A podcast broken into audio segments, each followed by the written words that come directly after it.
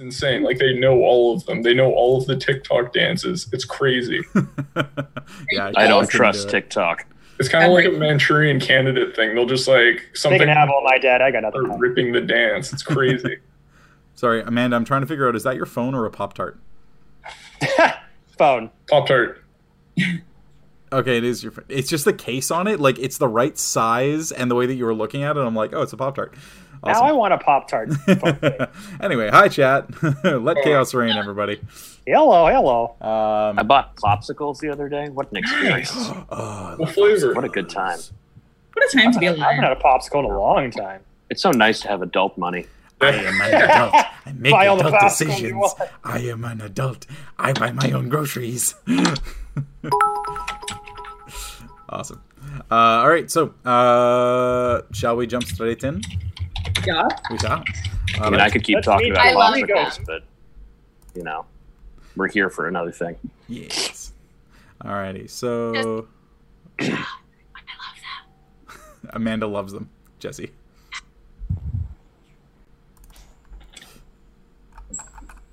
Alrighty, so last we left off, the party having made their way into the high forest, clearing out as best they could the um, the Starmount caves, and finding a very ancient, clearly several at least hundred years old, elven scroll, um, which they were able to decipher as they figured would probably lead towards the grandfather tree. Making their way back, they eventually set out and embarked upon the 10 day journey to arrive at the grandfather tree, encountered the forest itself getting a little bit darker, a little more grim, a little more undead. A couple of entities uh, coming out at night, attacking them in their sleep, zombies, rotting corpses from these gigantic flowers, spewing them out and ingesting them. Um, definitely something that did not feel quite right within the forest itself. But eventually making their way to the grandfather tree, the party was halted before being able to climb up on the roots by a solitary figure, a lone seven and a half foot tall human, identified themselves as Jessa, and one of the wardens of the grandfather tree. A discussion ensued of what the group was there for, why they were coming to the grandfather tree. And looking around a little bit, Elith managed to spot that there were several additional archers, bows drawn, or uh, arrows knocked, bows drawn at the ready to fire. Um, and upon casting a spell to indicate that I know you've got a few people waiting, found herself lit up with arrows. Oh yeah. clearly forgetting or not knowing that these uh, that these humans are not exactly the largest fans of magic. But nonetheless, nonetheless, the party managed to smooth things over a little bit and eventually make a couple of very nice persuasion rolls, convincing Jessa that they were not there to do any harm to the tree or harm to the forest. Whereupon they were invited to follow back to the Uthgardt um, clan, or the Uthgardt tribe society, their village, uh, which would be a little bit of time away from where they currently are, but at least something that they figured was probably worth doing. So, we pick up there with Jessa leading the way. Walking west away from the massive grandfather tree, four of the scouts hop back along the roots to settle into their hides, watching each angle to and from the tree. Jessa leads the way, effortlessly using branches as handholds to climb rocks with their muscular frame, before turning back to see how well you all keep up. So, right out of the gate, I need everybody to roll an athletics or acrobatics check for me Oh boy. Oh boy. As you attempt to keep pace with Jessa through the forest. There, there we go. Okay, I can work with that. Um, let me get Hope's thing up.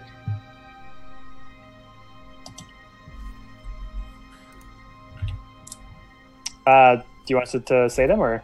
Uh, yeah, I'll just go uh, 25 to 20 and down. So 25 to 20? Um, I got 25. 25, nice. 20 to 15. Uh, 16. Hope got 19. Leaf got 18. Nice. Uh, 15 to 10. Thirteen. 14. 14. All right. Well, all of you still managing to keep pace. DC of 10. Um, not exactly the hardest thing out of the gate. Jessa looks back and nods approvingly as the last of you follow their path without any real issue. Um, Allura, you get kind of a surprising look, um, seeing how deftly you were able to mantle over most of the obstacles, catching your foot on a root here and there, but still managing able to keep up with everybody. The ground becomes more and more vertical, with roots and rocks creating a nearly vertical wall ahead to block your path. Looking to Jessa, you see that they've grabbed one of several frayed and knotted ropes and have begun hauling their way up the wall. Um, I need all of you to now make an athletics check for me. I just want it to be known that Elise is kind of like fully checking Jessa out as they show this prowess, making their way through these dense woods. Catching your eye. Yeah. Um, I'll go around this time. Uh, let's start with Elith. Um, sorry, it was athletics. So, uh, uh, dirty twenty. Dirty 20. Doctor. 13. 13. Do- uh, less. 22. 22. Allura. Also 13. Also 13. Leaf. Uh, we've got 25. Nice. Hey. And Hope. Uh, 15. 15. All right. On a DC of 13.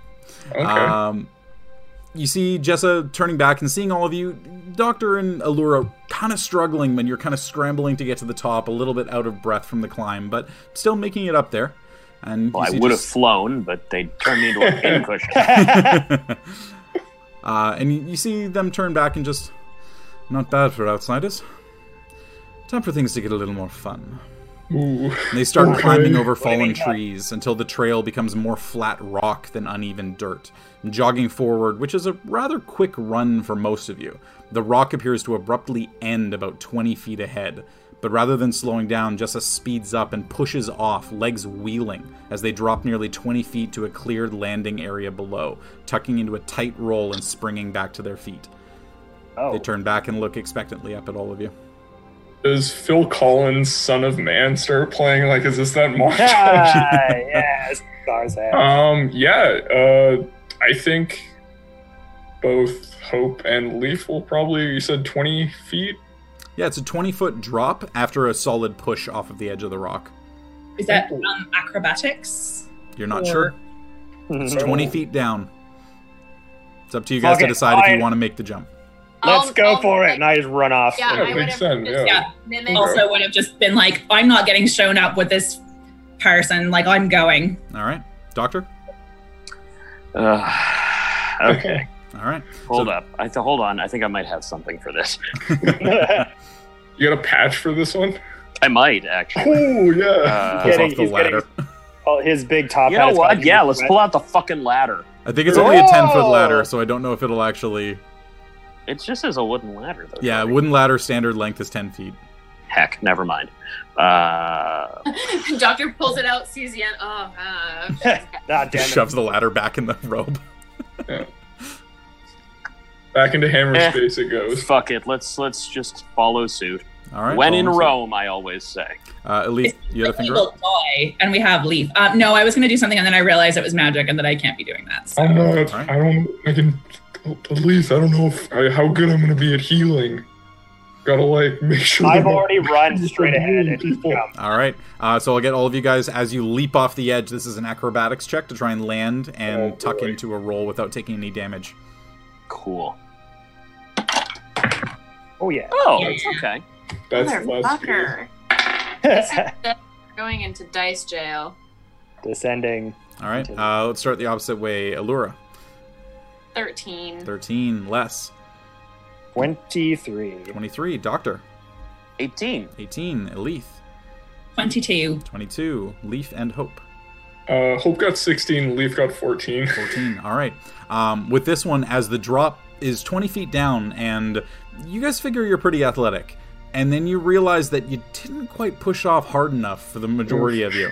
Um, Les and Elith, you two managed to land in the cleared area, tuck into Ah. a roll, avoid taking any damage. Um, the rest of you fell a little bit short, and you see that there's actually a little bit of rock that kind of sticks up a bit, and all of you just kind of crumple to the ground as your legs give out from under you, your ankles twist. Um, you all suffer oof, 12 points of bludgeoning damage Oh, what the fuck? as you land. I rolled double sixes on 2d6s.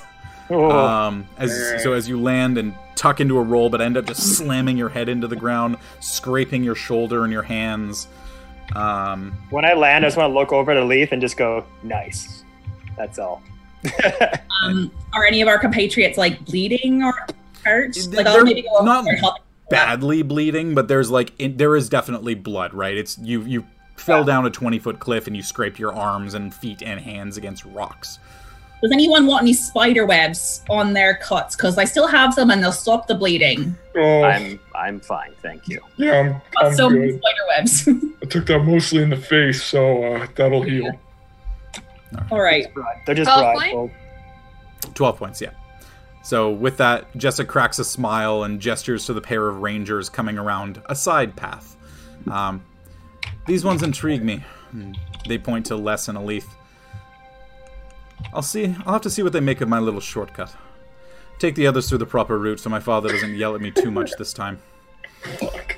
And Jessa takes off at a full run now, and two of you are sprinting to keep up, hearing the crunching of sticks underfoot, rustling of leaves and bushes ahead to keep you on the same path. Then, We'll he- see you there in a second. then a heavy rustle, and you see a small gap in a dense shrub which Jessa, Jessa is clearly pushed through. You push through to the other side, and you look up and you see the massive trunks of trees, similar in size to those around the grandfather tree, although not the tree itself, but with constructed expansions. 30, 60 feet off the ground, railed walkways, rope bridges, thatched roofs adorning each tree at differing levels, with carefully placed torches resting unlit along the railings, as similarly tall humans make their way between the different structures. A few weapon wielding individuals notice the sound, recognizing Jess at a full run and seeing you sprinting after them. Bows get drawn, arrows get knocked, but a sharp whistle and a thumbs up from Jessa causes a smile to crack on their faces as they release the tension on their bowstrings and lean over the edge to watch. Jessa dashes forward, now outpacing you at a full sprint as they take a running leap, landing on a large exposed root at the base of one of the trees. The root bends heavily under the weight before snapping back into place, effectively using it as a springboard to launch nearly 25 feet straight up, rotating a half turn in midair to face you as they land atop the lowest platform with a solid thud. They Holy step aside to clear the area and crouch down, squatting low and cocking an eyebrow expectantly. With their whistle piercing the air and the appearance of new faces chasing after, although at not quite the same speed, the people mm-hmm. atop the trees have stopped and are watching you curiously. Les and Alith, what do you want to do? Yeah, let's fucking do it. I'm going for that. kind of look over to Elith to be like, those those legs though, those legs. You're right. Oh, like this is fucking great. I know. I wish I could have those long Chasing legs. a body through or a hottie through the treetops. This is like my fucking dream. Let's do this. All right, who Right wants to go behind you. first? All right, Alith, I'll you're up first then. Uh, so your choice. I need you to make either an athletics or acrobatics check to try and clear the jump. Uh, my preference is actually athletics. All right, go and make an athletics check for me. Okay, that is going to be um twenty three. 23 okay um, you rush up ahead less kind of slowing down a little bit to give you a little bit of room to be able to clear that ahead. And you leap off and plant your foot onto the branch. You feel it go low not quite as low as you think jess's did. And you leap up and you go and reach for it. Um, go and make an athletics check for me to try and uh, or sorry a, uh, a strength check to try and grab onto the base of that. So just with my strength bonus. just with your strength bonus yeah. You're trying to grab on and pull yourself up. Alrighty, we'll see what happens. Um I guess it's too late to kind of say something about this. Yeah. I was gonna say maybe I would have thought to um have like a rope and a um uh spiky thing that catches on grappling stuff. hook it's something where at the speed you're at trying to keep pace with them you wouldn't really be able to rummage Okay. and pull all that Okay. stuff out effectively Strength check it is.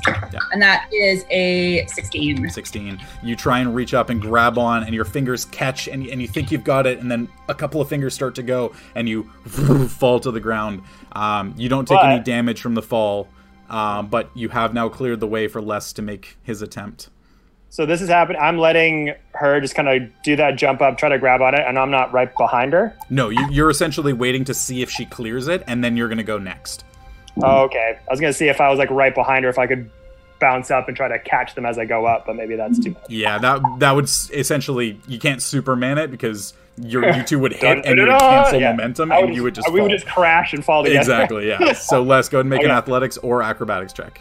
I'm gonna acrobatics this and use my extensive diving skills to try to briskly just glide through the air.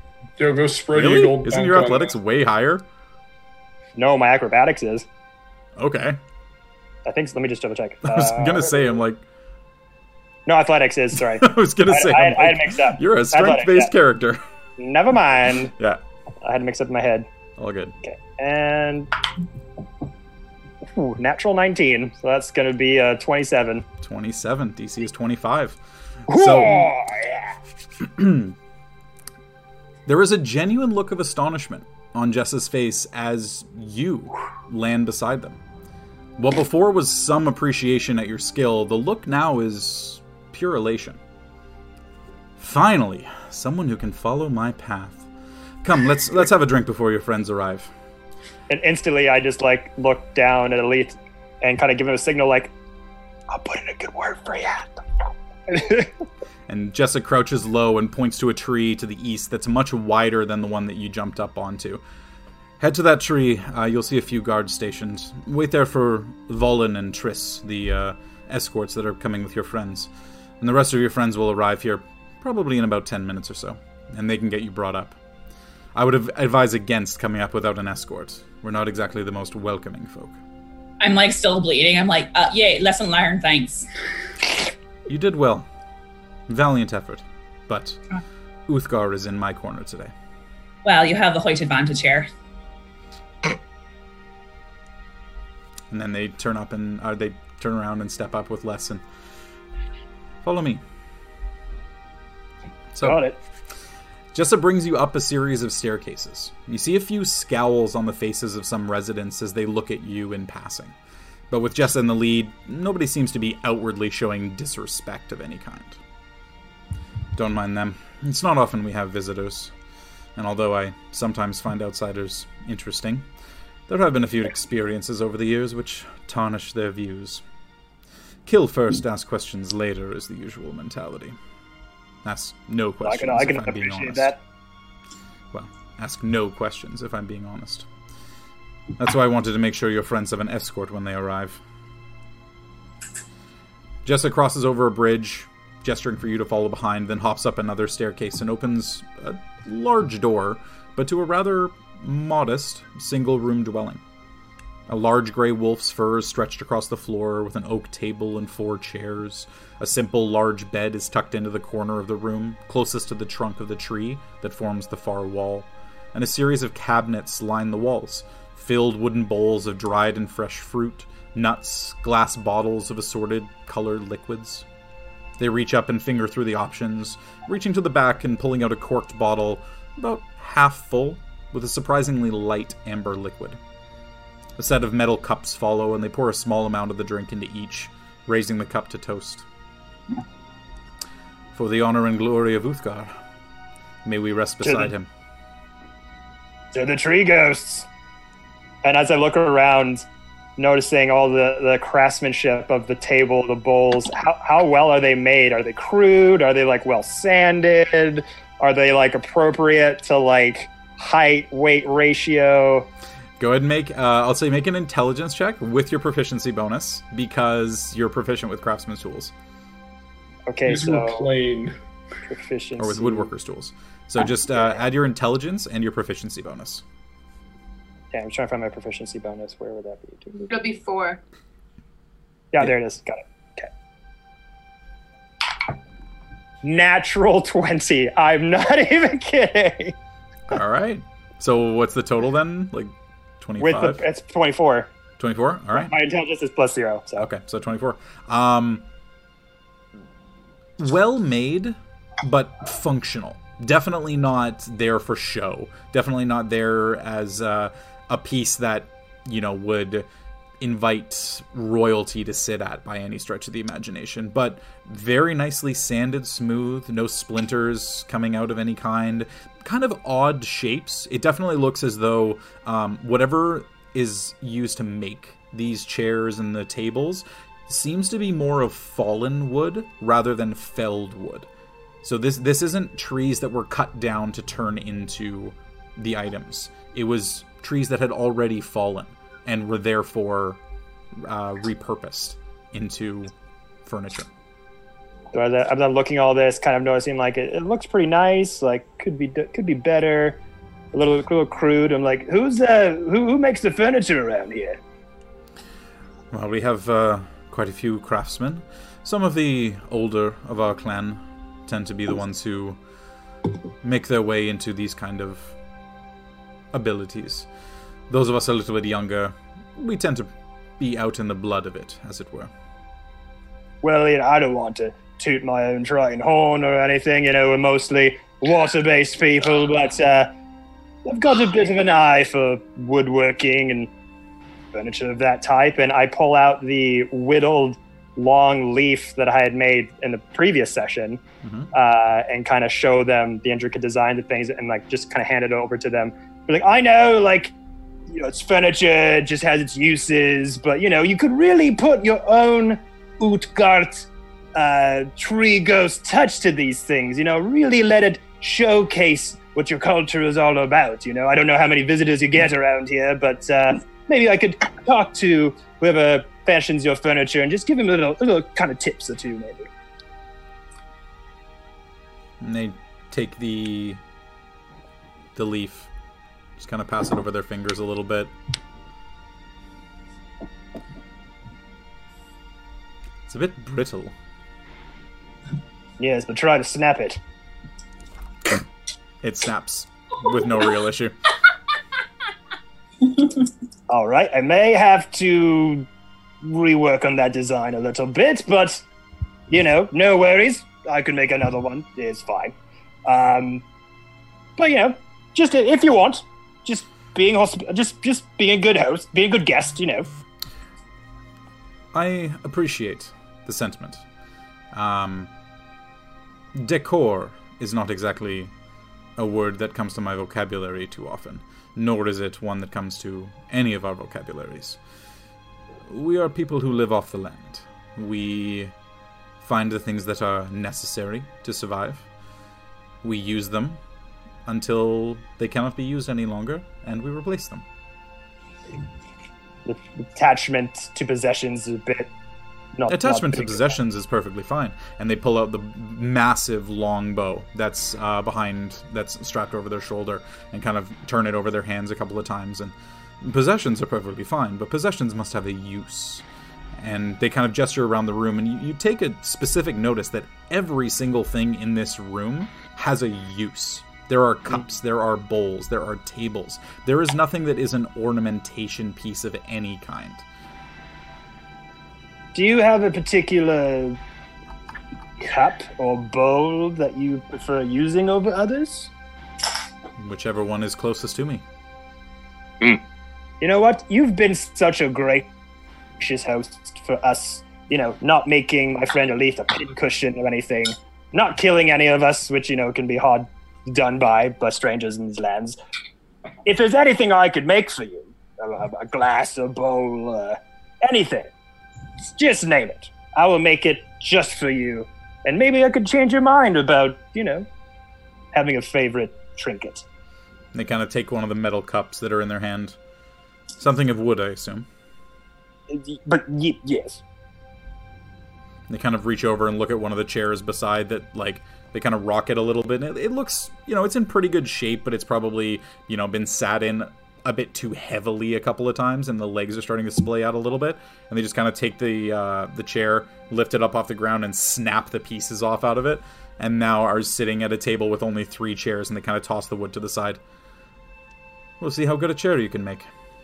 Not now, of course. Now no, no, no. But I, I- I believe. Just kind of look look them up and down with with your frame and size. I think I could make something that could really, you know, after a hard day of hunting and protecting grandfather tree, something that could just lift your legs up a little bit, recline maybe, just really give you a nice peaceful day of rest. protecting the Arakor. My apologies. Yes, I'm still new to these terms. It's fine. Now, Before your friends arrive, and we have an audience with my father, tell me one of your stories. Clearly, you've been able to navigate the forest to some success, and the skill you displayed in following me is not that of a simple adventurer. What have you done? Uh, what have I done? Um, like the- the- la- lately? They're Or just- waiting for a response. Uh, well, I mean, to be honest, lately doesn't really feel like I've been doing very much. Um, I mean, I, I've I've met all these friends during quite the romp um, in Barovia. I don't know if you've ever heard of that land. No. Hmm. Um, They Well, you of, see, I've point, been- get up from the table and walk over to a wardrobe and just kind of taking out of uh, and just putting on like a little bit of an evening um longer coat, something that'll kind of stave off the warmth a little bit. Well, you see, I've, I mean, I've kind of been living a bit of a mundane life, really, this past year or so. Uh, I've been trying to get back to my own homeland for quite some time, and haven't really been able to, to do so. I, I come from the, the plane of water. I don't know if you've heard of it. Very lovely, great oceans and, and, and, and lovely uh, people down there, but um, I've basically been here in, in the Sword Coast for the last year and um, just been away from my home and just trying to make a decent living and trying to find a way to get back. I just haven't been able to meet any powerful enough magic users to do so. Apparently, it's really hard find people who can use teleportation and portals and all that jazz. Um, we fought some corpse flowers recently. That that was pretty cool. Uh, we uh, we uh, went through some some some caves in the star mounts. Uh, went and found uh, this underground cavern with some elven ruins and such, and there were some multicolored plants. There was a motif of some kind.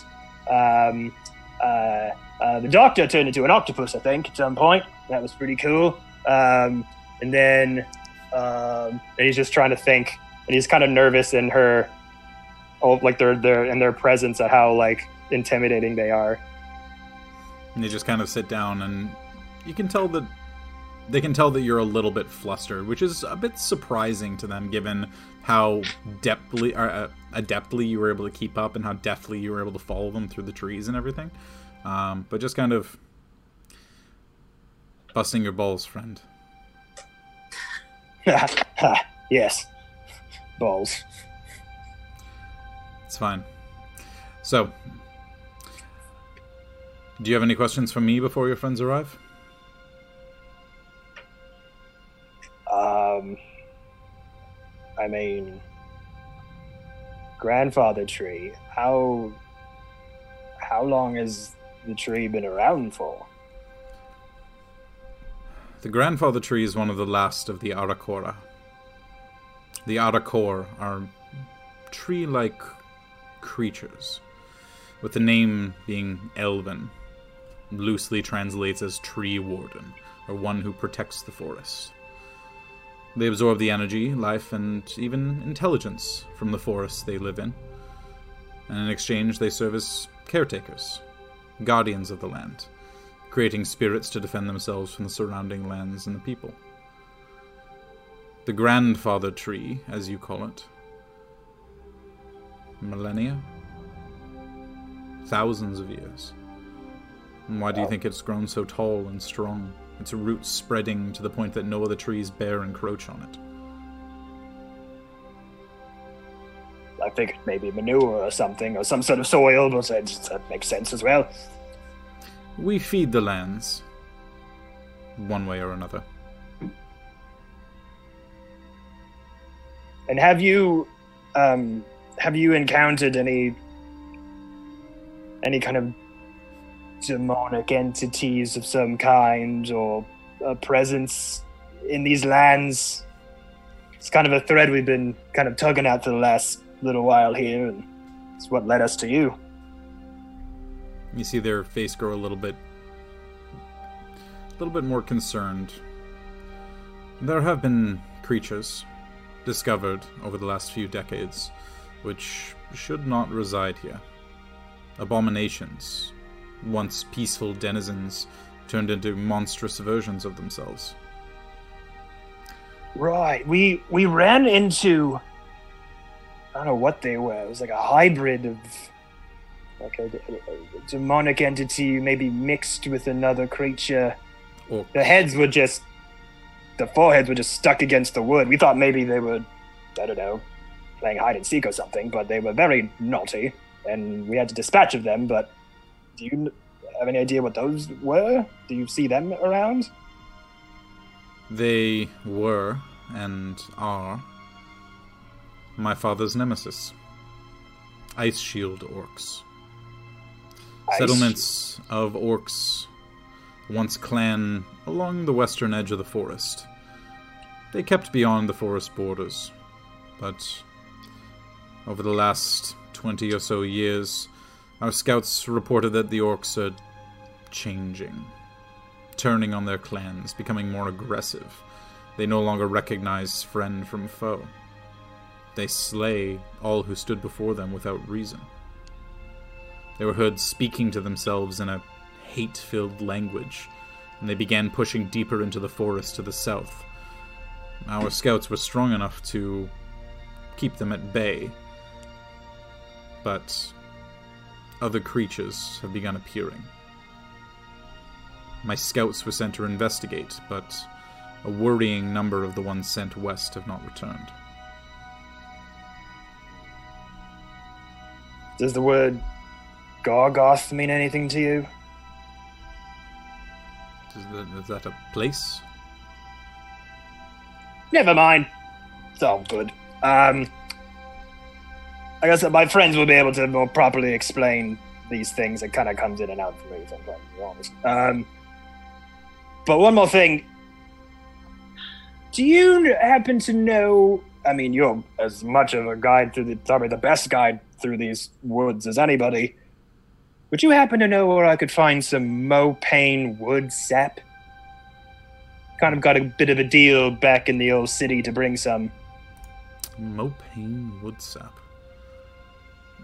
Not here, I don't believe. Is it a certain type of tree?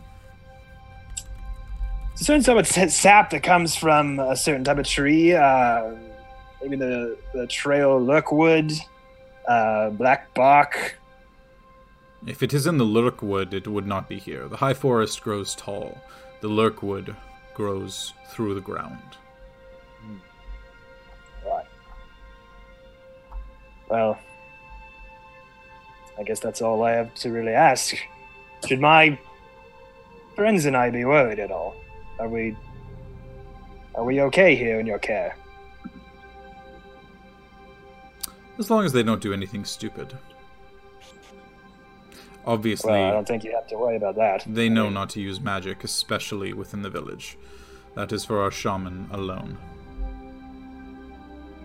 All right. I mean, I myself am a kind of a newbie when it comes to that kind of thing. I had some crazy dragon appear to me in a dream once, and then all of a sudden I could do crazy magic stuff. It was very exciting, but I'm still figuring it out. Maybe your shaman could help me with any of that. No. No? Why, why, why no?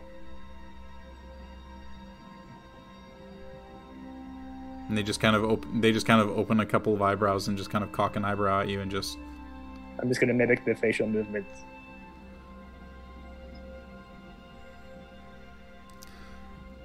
Our shaman does not share secrets with outsiders. If you become a tree ghost, perhaps you may train. but that is not a question for today. And they kind of lean back in their chair and take the cup to their mouth and start to drink deeply from it.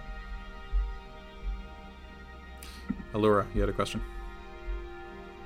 I was just wondering, uh, you said about like 10 minutes? Yeah, been it's about- it's coming on to the end of this right now. Yeah. So with this, Jessa takes back and finishes the drink, puts the cup down onto the table. Um, have you taken a drink, by the way? Uh, not yet. But after that, just kind of awkwardly talking, and I'll cheers and, and take a sip. All right. So you take a bit of a sip, and and it burns. Um, it tastes like you're almost drinking watered down sap from like redwood trees. Like it tastes like fire ants have died inside this liquid. Um, but it's a surprisingly pleasant feeling on your throat, and as you swallow it, it really warms your stomach, and it's starting to get a little bit cool.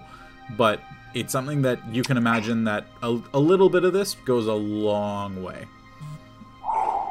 That's that's some strong stuff you got there. Stings the nostrils. Come, your friends will probably be downstairs. Let's go greet them. And they hop up out of the chair and gesture for you to make your way to the door.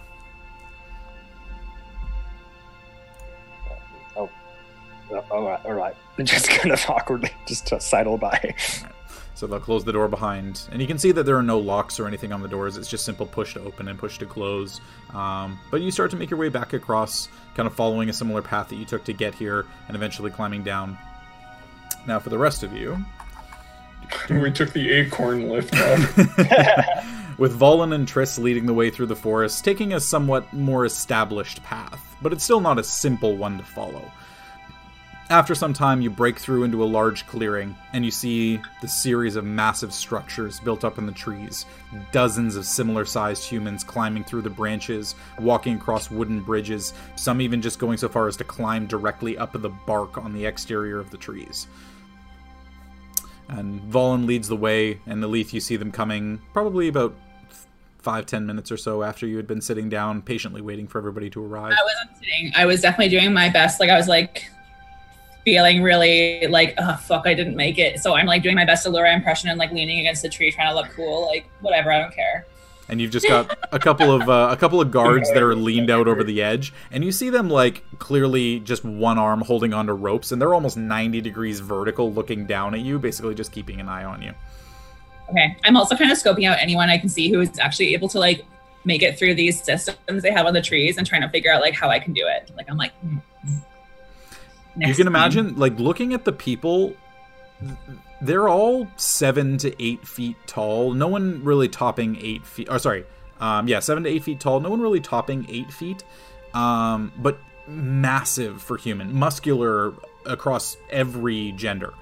Everyone has just rippling muscles on their on their bodies. There's massive shoulders. Um, you see humans probably well into their 60s standing six and a half all closing in on seven feet tall with like large um, a little bit more saggy skin but still muscular carrying gigantic bo- uh, piles of wood between different areas and huge uh, bundles of crops and kind of dropping things off at different places it looks like a very well established village, for lack of a better term, just off the ground. Mhm. All right. True. So with Volin leading the way, stepping onto a series of stairs carved into the widest base of the tree, you start to spiral your way up, and you see Les standing with uh, Jessa up at the top, and Jessa kind of doing their own version of the Allura lean, kind of waiting for all of you to get up to the top again. And And I'm gonna try to do the same lean, but like constantly change like my arm, like places, trying to be cool as well. But just like what do I do with my hands? What, yeah, just what do I do uh, with my hands? that, Yeah. that, this. So, um, it, it doesn't take long, but it, it's it is even still a little bit arduous to get up because the stairs are made for people who are taller than most of you. Leaf, for once, you fit. Everything is the right size. oh my goodness, this is perfect. I'm not tripping on anything. This is amazing. You look up and the I'm doing- doors. You, you you don't have to crouch to get through a door. You you take a step from one step to another, and you don't feel like you're half stepping to get there. It's it's an amazing feeling. Great. Uh, yeah, I just instinctually duck from on things anyways, just like pure force of habit. But like, oh, this is pretty cool. All right. So with that, you make your way back up to the top, and Jessa, you all did well. Some of you much better than I thought you would, having a look at you, to be honest. But no matter. So we have an audience with my father, and they turn around, and you see that there are a couple of guards armed at the ready and is clearly expecting to escort you. and Jessa begins to lead the way, and they kind of part for them, push their way through, and you see yourselves flanked, uh, two two on each side and two bringing up the rear, so a total of six guards, one matching each of you. Can I just start- when I get when I can I come back with the group? Just want to kind of slowly whisper to them, like, guys, we could try to be tree ghosts. It's apparently a thing. We could like be one of them. Leslie, I don't mean to be the bearer of bad news, but we signed a contract back in Waterdeep. The, what, this seems really, uh. I, I mean, I've. Okay, yeah, we'll follow up on that. Sounds kind of cool, though. Yeah, maybe later. It's like a commune? Kind of, A little bit.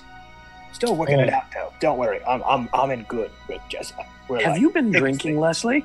A little bit, you know. They had this really nice, very spicy, thick, sappy drink. You should try some, Doc. I mean, I, it was exquisite. I just had it a little teeny bit, and then it just kind of just, you know, goes right down into the gullet, right up into the brain. You know what I'm saying? Can I make a medicine check? Like, is less like? Is there is there anything special in this stuff? Like, is he getting hit a little, or Go ahead and make Can a I medicine assist? for me. yeah? Yep. Uh, Doc, you can make one as well. Oy, oy, oy. Unless at this point I need you also to make a Constitution interest. saving throw. Hell yeah! That's a twenty. Hell yeah! Twenty-eight. Uh, mine My bread and butter, a- baby. Yeah, it's not bad, man. Mine's a 21. So Twenty-one.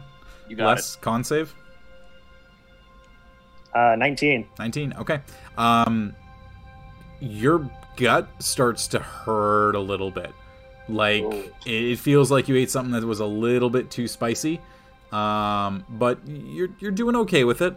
Um between leaf and the doctor kind of like giving you just a little bit of not recovery by any stretch but just kind of making sure you're okay and like patting a shoulder and making sure that you're following the right path you're you're pushing through it. You're gonna be fine but it just might be uh, a little bit of a weird weird feeling in your gut for a bit but it, Should've- should've done it your brain feels nice it's just that your your gut kind of feels like it's on fire a little bit.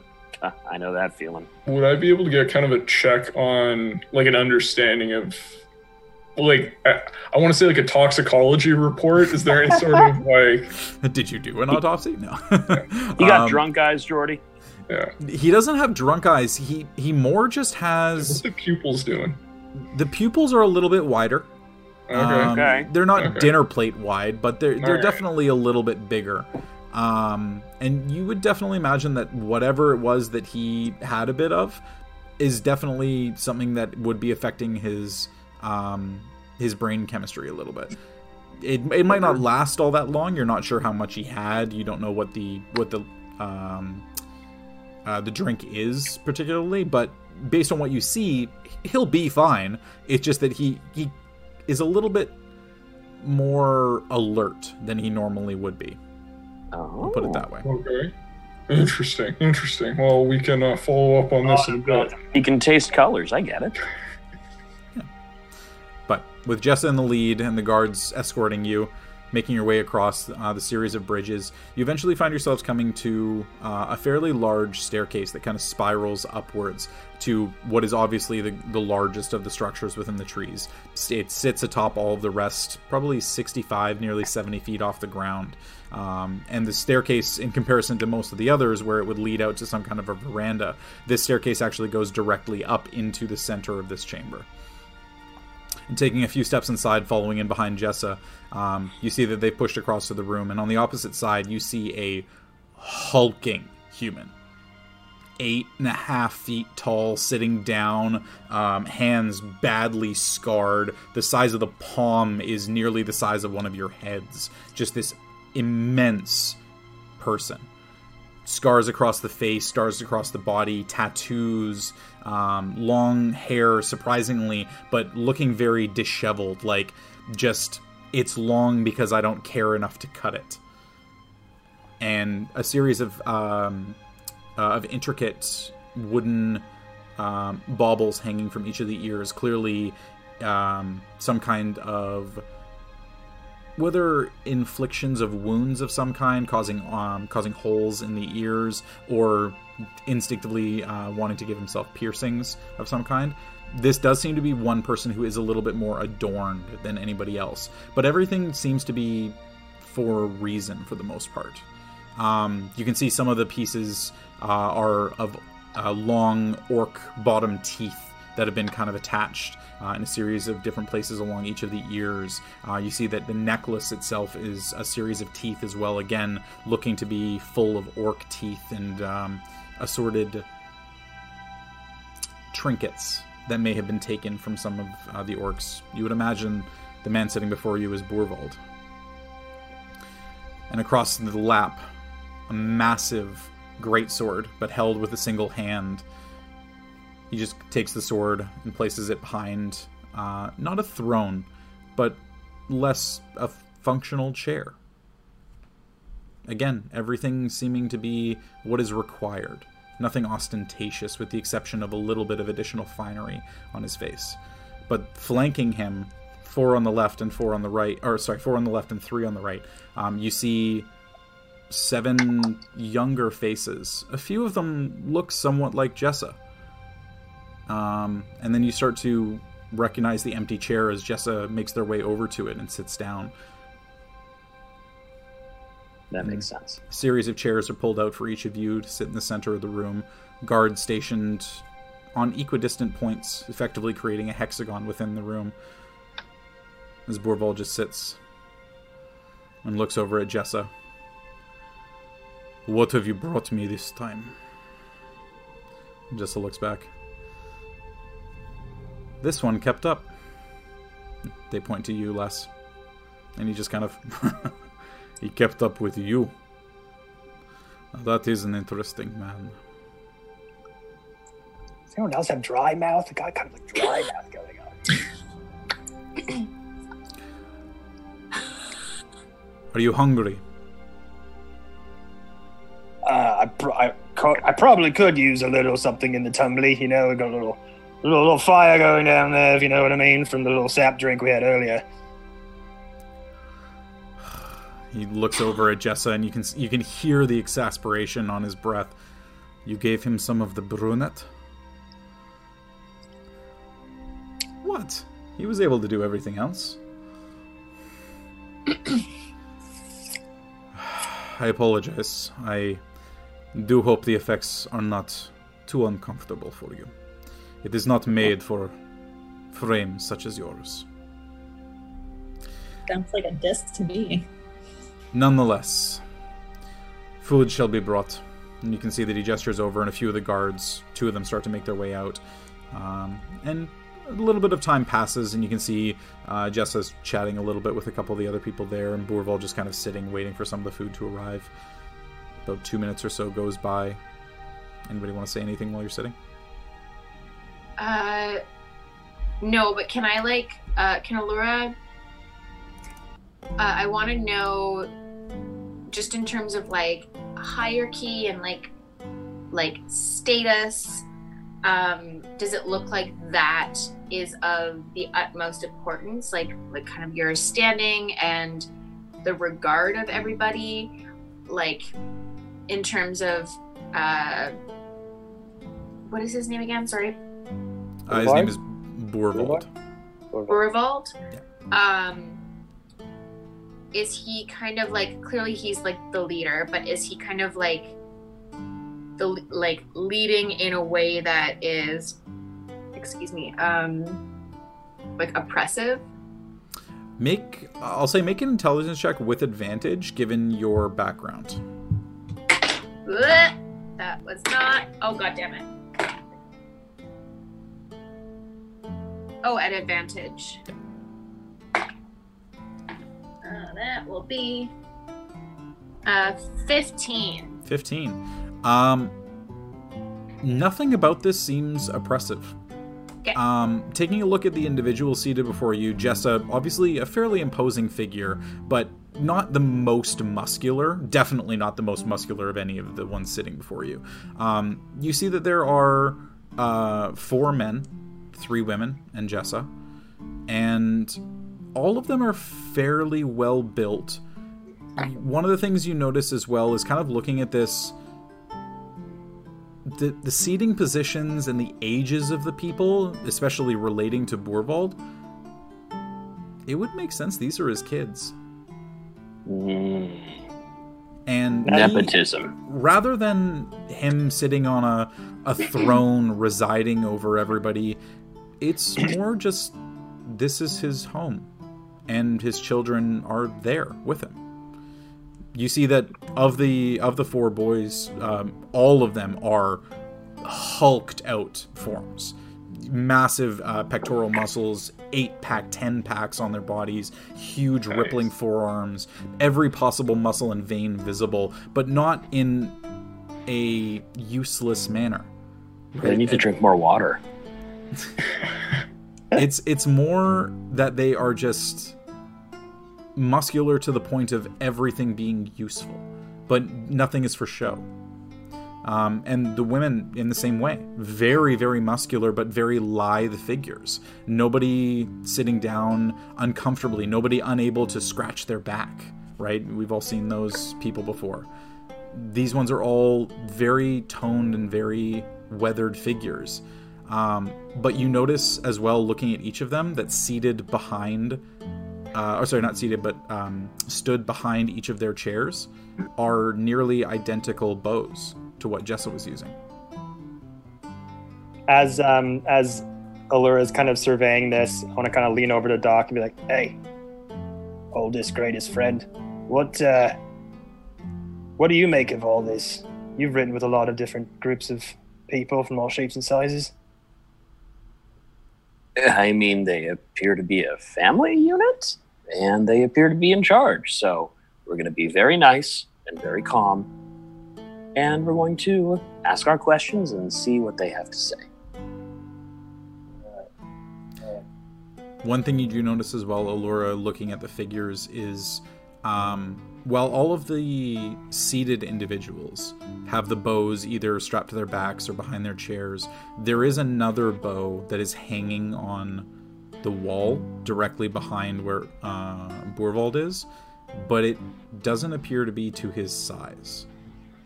It's definitely a little on the smaller side. Mm. Elith? Might I also have noticed that? Yeah, all, all of you would have noticed that. This was just You'd more so. like, Al- Allura was asking the question, so it was something that you no- would notice. But it's not something that they're hiding by any stretch of the imagination. No, I was just wondering if um by sight uh I could see what the bow was made out of, if it was wooden or if it had some other different properties that was sort of uh uh Like magical Deep- runes on it or something?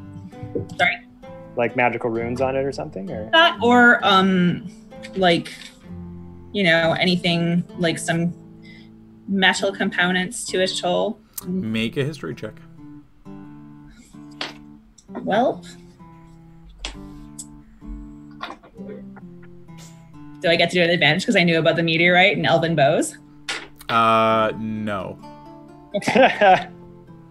i tried you guys i tried all right that's gonna be a 10 10. Um, they're really close to what Jessa was using. Very Okay. similar make, slightly different sizes, but suitable to the people that they're seated behind, with the exception of the one that's on the wall behind, which looks smaller. small enough that like one a person of one of our size could use it or just smaller than them Both. Um, but one thing that you do notice looking at each of them is that the filigree inlay in them does appear to be a little bit different. Um, there are three that have uh, inlays of what look to be silver, uh, another three that look to be of gold of some kind, and then two Jessas, and the largest of uh, the male sons, or of the sons, I should say, is um, appear to be made uh, had excuse me appear to have the uh, inlay be of platinum, and the one on the wall has the filigree lines cut, but nothing filled. oh interesting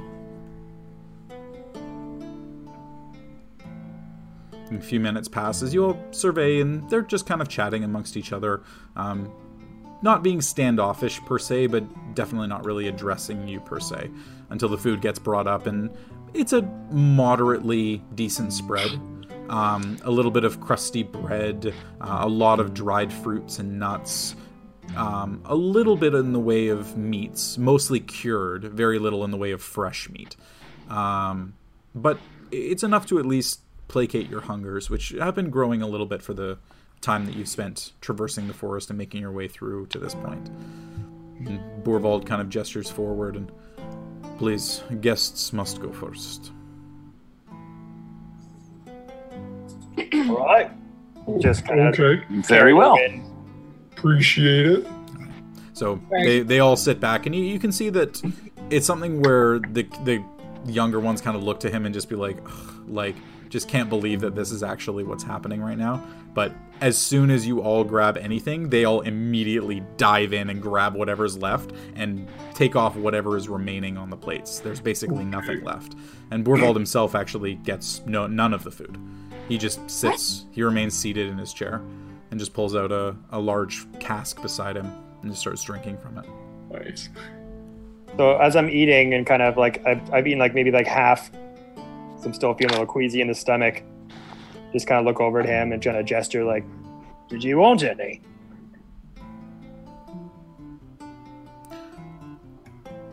And he looks over at Jessa. He is an interesting one. And he reaches forward and he grabs uh, the little bit of food that you do offer him and just kind of takes it into his mouth and eats it up. Finishes it off quite quickly. My children typically do not let me eat what I would like, but I survive. Well, back where I'm from, we respect our elders. Do not take it as a sign of disrespect. And you can see that all of them have taken the little bit of food out of their mouth and are looking at you. And there are some narrowing stares.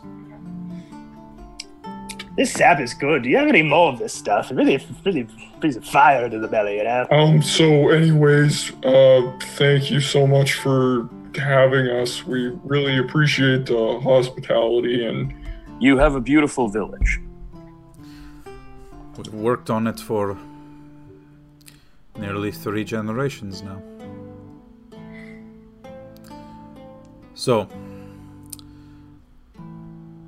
I understand that you have come to the grandfather tree for some purpose. If I may ask what it is? It's more than one thing.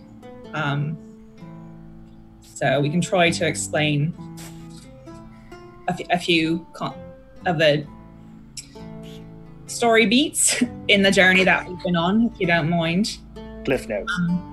Stories Immedi- are my specialty. And he leans back in the chair and puts his hands across his lap. Well, I respect a man who likes a good story. Tale told around the fire. Um, the shortest version is that we believe that there's a demonic entity trying to, at the very least, influence a friend of ours. Um, and I don't look at Leaf at all. I just sort of say friend of ours. my Uh, eyes go wide though. and at the worst um trying to influence and or find purchase on this plane uh already caused quite a bit of disruption um at a town called Secomber killed quite a few people ripped down a wizard's tower um we believe it could have something to do with the history in the high forest of which the grandfather tree is part. Um, it's quite a long, long history, longer even than um, you know I know. So we've been piecing some things together from books, but um, if you or your people have any kind of um, story history or legends about this area or about the peoples that battled in the high forest before your time, I'd be very interested to hear it.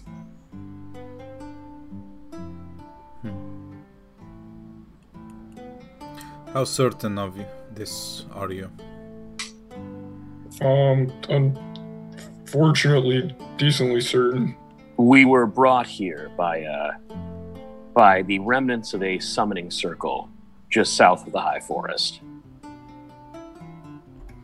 We have reason to believe that the people who were summoning these uh, these entities may have headed north. They were very powerful magic users um, that we only narrowly escaped from. That we suspect are are trying to, uh, as Elith said, gain purchase here or release someone here. we have reason to believe, um, due to some of the history that we've uncovered, that the grandfather tree's presence, power, might be part of what is holding part of these demonic forces at bay. And so we've come to learn whatever we can, perhaps even commune with it if that's. Although I will say we didn't know about your people when we were coming here. We didn't mean any, Mhm. any effect. Um, we've just come to learn and to do what we can. So uh, now that we're here, clearly our intentions are not to violate any kinds of customs or traditions that you and your people have around the grandfather tree and its purpose in protecting this area. But whatever help you can give would be much appreciated. Um, from what we understand from Jessa, um, your people prefer to only have your shaman do magic, perform magical acts. So that does restrict some of the things that we can do. Um, I'm not sure if that's negotiable or not. Putting it out there. You can see him just kind of taking everything in, not reacting, not giving away emotion of any kind. You can see that some of the kids are kind of chuckling to each other and laughing at how nearly ridiculous this sounds, but Jessa looks a little more severe. And one or two of the others kind of follow suit, starting to understand. Go and make a persuasion check for me. Charisma, cool. Cool, cool, cool. Gonna be a three. Three. Okay. Yep.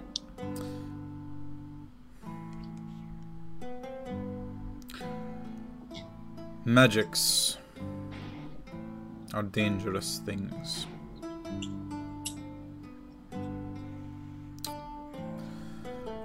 Our tribe was formed because of one who beguiled what we once were, stole us away from these lands as we were exiled by the grandfather tree. Would that be the catastrophe It was not a catastrophe, it was a thing. A person masquerading as a a totem spirit of the Blue Bear tribe. It was too late that they found out that it was not what they thought. That is why we were formed. We saw the truth. An eight foot tall barbaric hunter with deep blue skin, calling herself Tanta Hagara. It was said she could become the avatar of the Blue Bear tribe totem, transforming herself into a blue furred bear. Such an ability had not been encountered in the shaman. None stood to oppose her. But the guardian spirits that surrounded the Arakor became agitated, hostile towards the tribe.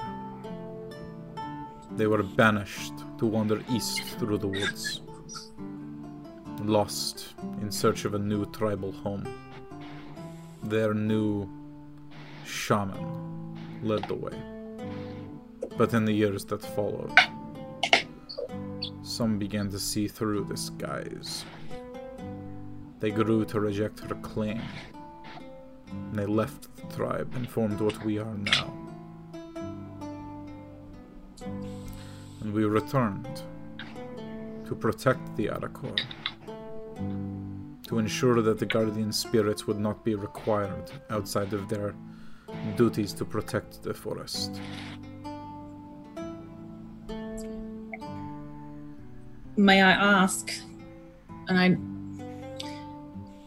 please be aware, I'm we're all people who have spent a lot of time fighting and defending ourselves. I don't mean any offense uh, if I ask questions about culture, your customs, or be happy to respect anything. Just trying to get a better sense of what those might be. Um, do you do you have a way of communicating with the grandfather tree, with the spirit that protects in your in this area? The grandfather tree is not one that you communicate with. It is one that will communicate with you if the need should arise for you to leave. I get- Uh, they defend against outsiders. They defend against those who would harm the forest, harm the balance within these lands. What about those who protect it? They pass unhindered. Have you had any signs that the balance has been tipped? Uh, Jessa had mentioned that there are creatures in the forest that you know haven't been seen recently, and I'm just curious if you think if if you are leaning towards the information that we're giving you, if if that doesn't seem so far fetched. You can see him kind of lean back and close his eyes for a second.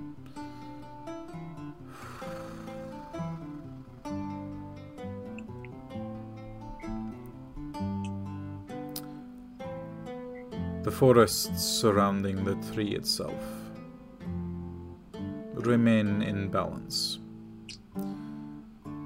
to a certain point, as if an invisible line had been drawn and that line appears to be getting closer with each passing year. I take it you had encountered some of these creatures on your way here. Yes, uh, I believe they were called uh, Abishai. I do not know this word. Um, we Um, fought some plants that, that weren't very friendly. That was that happened. There were orcs that were head up against trees. Perhaps that's what you're referring to? Ashen skin, Yes. Ice Orcs. I know that one. one of the changes caused by whatever is afflicting this forest. Those flowers, the ones I assume carried the bodies of my dead friends. Another. We don't know for sure. But whatever it is, the grandfather tree seems to be keeping it at bay. But it comes from the east, making its way closer. Jordy, um, just given where we are, sorry, this is Kaylee not totally having the map in her head, Yeah, not a all good. leaf. Um, when he talks about the east from where we are at the grandfather tree, would that be the direction that we kind of learned that the like uh, um, Hellmouth. Elmouth city would be? Yeah, that's much further east. You're looking at probably about a week's travel to get there.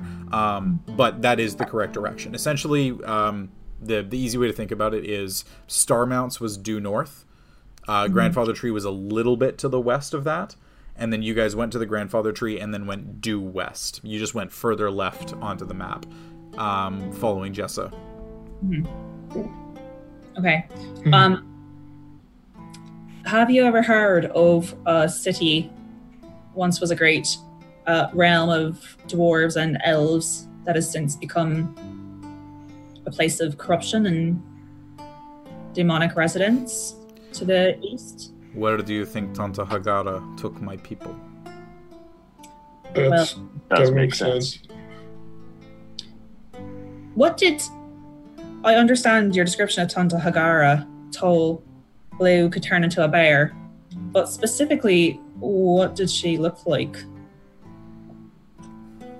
Long braided auburn hair. Wore a coat of moss upon her back. Fair faced, but had a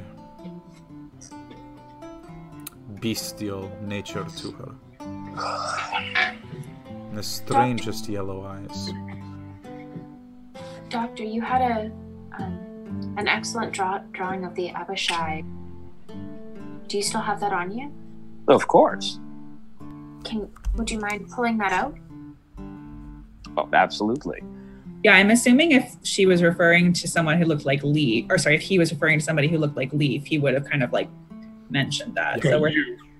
Doesn't doesn't appear to be you. Uh, looked Yeah. at Oh, okay, cool. Um, and Allura, Doctor, pulling out the drawing and presenting that as well. He takes the book, and the book is for him is like, you know, two fingers, and he's able to just kind of hold it up to his face. And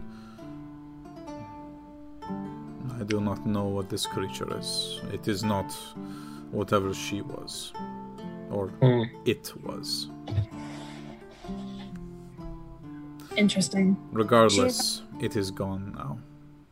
But the people remain afflicted. And you haven't seen the remnants of the um, Blue Bear tribe, other than those who came to, back to form the Ghost Tree tribe since that time. On occasion, we have a a solitary member that has managed to escape the falsehoods of their past. We run them through trials, see if they are worth welcoming into our camp. Most are not, but an occasional few. They have promise.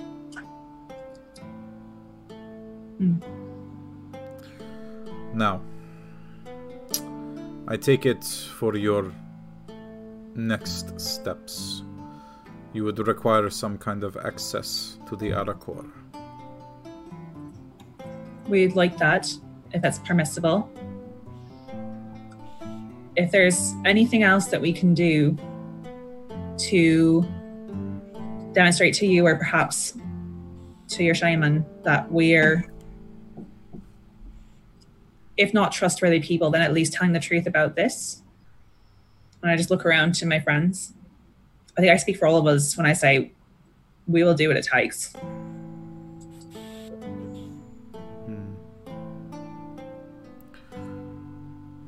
Hmm, Jessa. And you see, Jessa's kind of been sitting on the edge of their seat a little bit, kind of listening to the story, and you've definitely drawn a couple of people in. And when Boorvaldt speaks, the room kind of tends to go a bit quiet.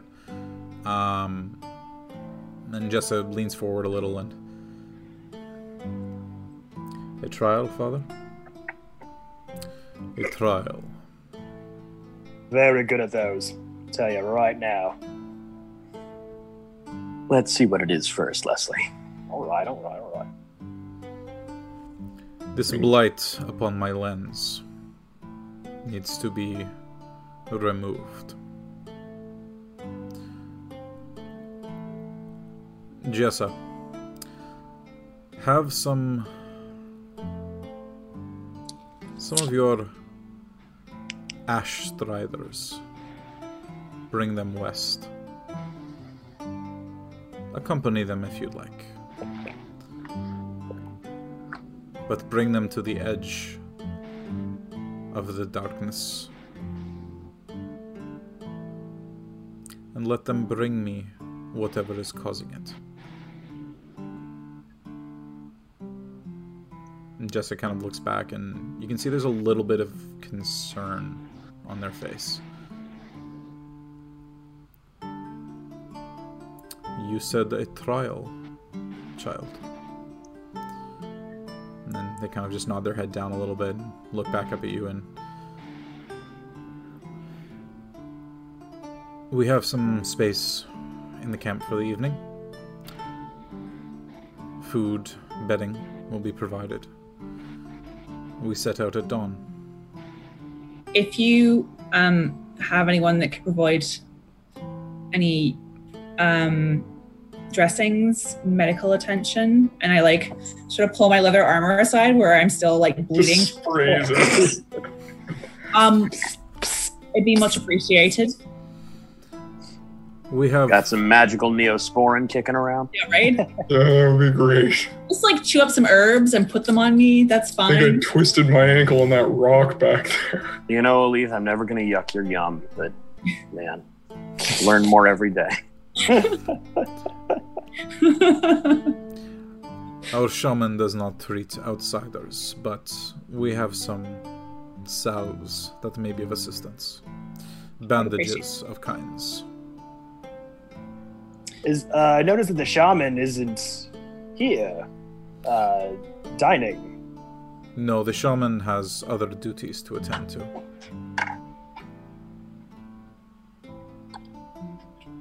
That's fair. That, that's pretty understandable, I guess. Um, Shaman's got busy jobs. What sort of darkness do you refer to? Is this where these orcs are coming from? The orcs come from the other side, which is the interesting part. They come in through the eastern or the uh, the western edge of the forest, beyond where the darkness lies. But perhaps it has radiated to where they are. Hey, fellas, quick sidebar. Weren't we tasked with hunting down a whole warband of orcs?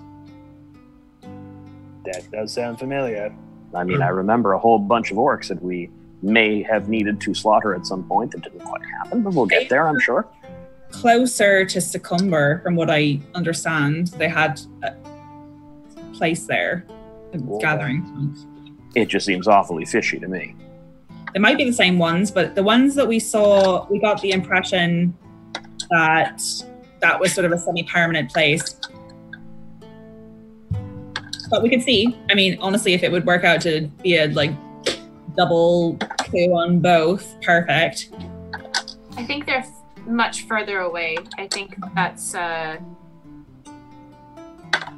I would be surprised if this is the same band of orcs. as as you guys think about it and kind of chat about it a little bit the band of orcs that you were that you saw the the contract to kill and, and bring back proof was much further south it was along the road to Secomber. at this point you're closer to like the, some of the northern cities like you're more than three times further north than where waterdeep is compared to Secomber.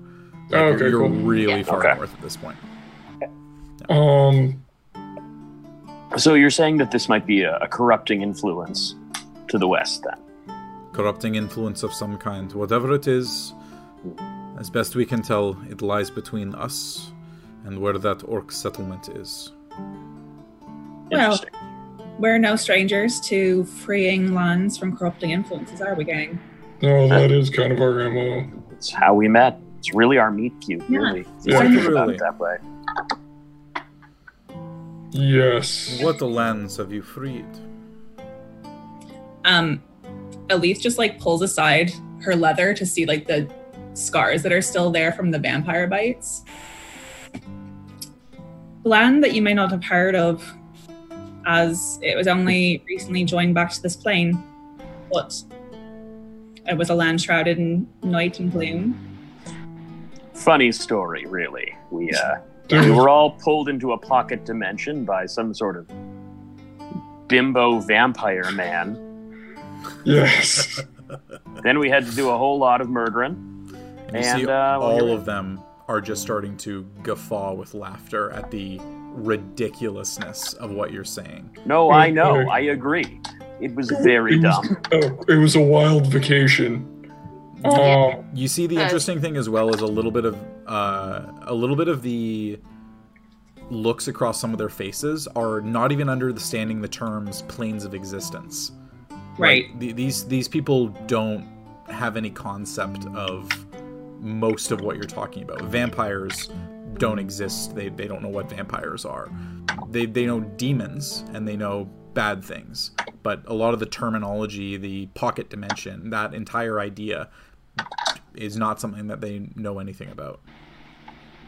There was a a demon-like man who stole a land away, protected it from any outsiders, and did a lot of cruel things to that place. And we freed that place. I killed hmm. him. He fed on the souls of others, on the joy that strained it from that land.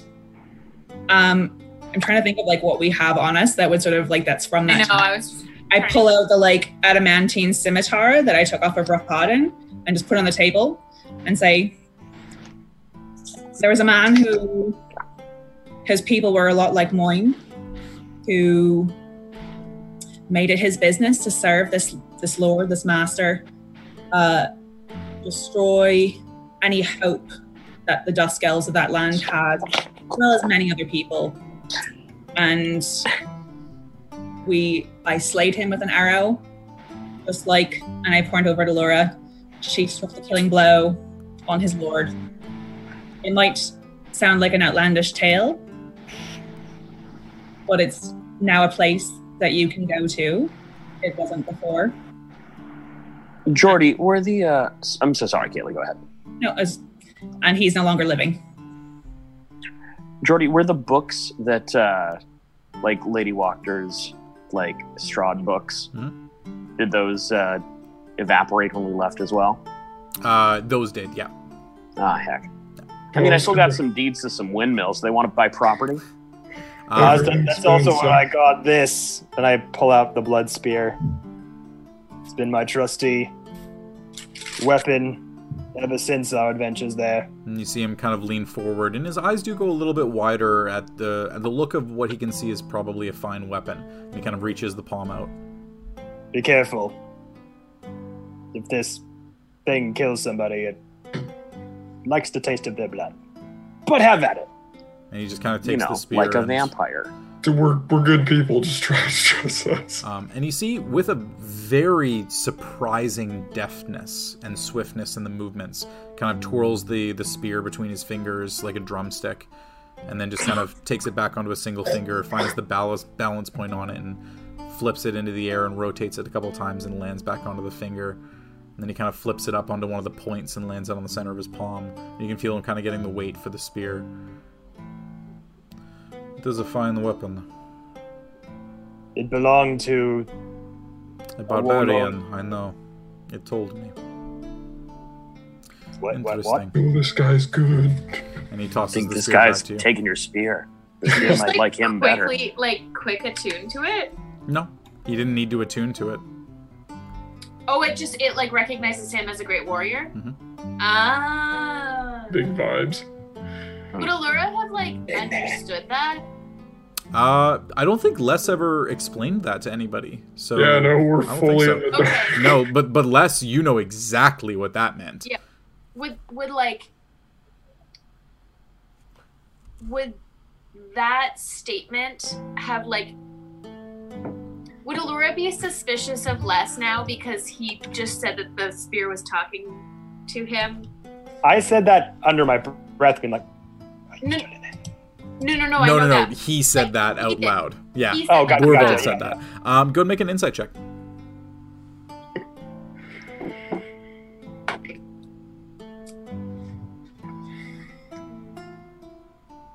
it is also cons- like kind of like it's ma- it's because the spear's made out of wood, right? It's like kind of a magical wood. I'm Thirteen. rolling like Um, shit. It based on what he said it seems to be that just whatever he was doing to it like he has a, an understanding of what the spear is. So the spear told me is kind of him just being like yeah i know it's made for somebody who's a great warrior of some kind. But he tosses it back to you less and less. You fully understand the meaning of that that he as soon as he touched that spear had the same revelation that you did when you first grabbed it. This guy's good.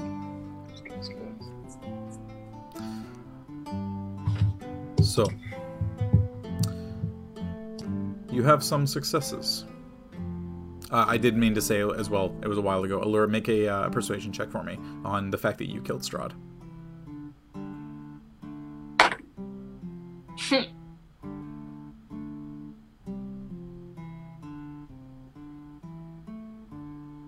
At advantage? No. 14. 14. Okay, still decent. Um, and he just kind of looks and just hmm, and looks a little bit at the weaponry that you've got um, hanging at your side and with the hand crossbow off of your wrist at the moment, and just. I take it you had something other than those to slay an entity such as that. Yes, returning the the place back to these lands, um, breaking that barrier that was placed upon Barovia, took the weaponry that I had been gifted. I feel for your loss. It is almost as though losing a child. My hand remembers every day.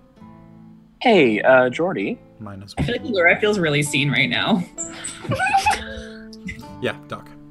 Uh, can I can I insight check him when he says it's like losing a child, knowing that there's that bow just hanging on the wall? Yeah. Yeah, go for it. Make an insight check. Oh, yes. Great idea. I've been waiting for a good point of conversation to ask him about the bow. Just remember hands, you guys, especially if it's like middle of a moment. Uh, where's my insight? Okay, uh, that's not bad. That's uh, 16, Jordy. 16 um you're not really sure You- like losing a child is a, a pretty common thing the bow being a little bit smaller than him there's a chance but yeah it's it's not quite enough to go on Okay. Jesse, did you get that? Just remember hands. Oh yeah, no, I'll remember. Like a middle of a moment. Mhm. Thank you. alrighty so he just kind of leans back in the chair and takes another swig out of his cask Hmm. so would you like a restful evening or one with the revels Sorry, Jordy, what was that word? revels Oh, okay. I like Rebels. Rebels is good for me. And he looks back at Jessa, and Jessa looks back at him, and just kind of. He just. and then takes the two hands, the massive hands, and just. And rubs his hands together, and the guards kind of start to relax a little bit at their posts. Um, Les? By the way, you wouldn't happen to have a drinking champion in these parts, would you? The air horn goes off in the background. Whoa! Who do you think you've been speaking to? Whoa! What was that? I missed that. Who do you think you've been speaking to? Oh, we're gonna have a good time tonight. Your rebels wouldn't happen to have, say, a marksmanship contest, would they? I'm sure something could be arranged. And he looks down, and all of the kids are kind of looking back at him and look back at you, and you see them just have these wry smiles of just like, come on. And they all start to reach for their bows behind them.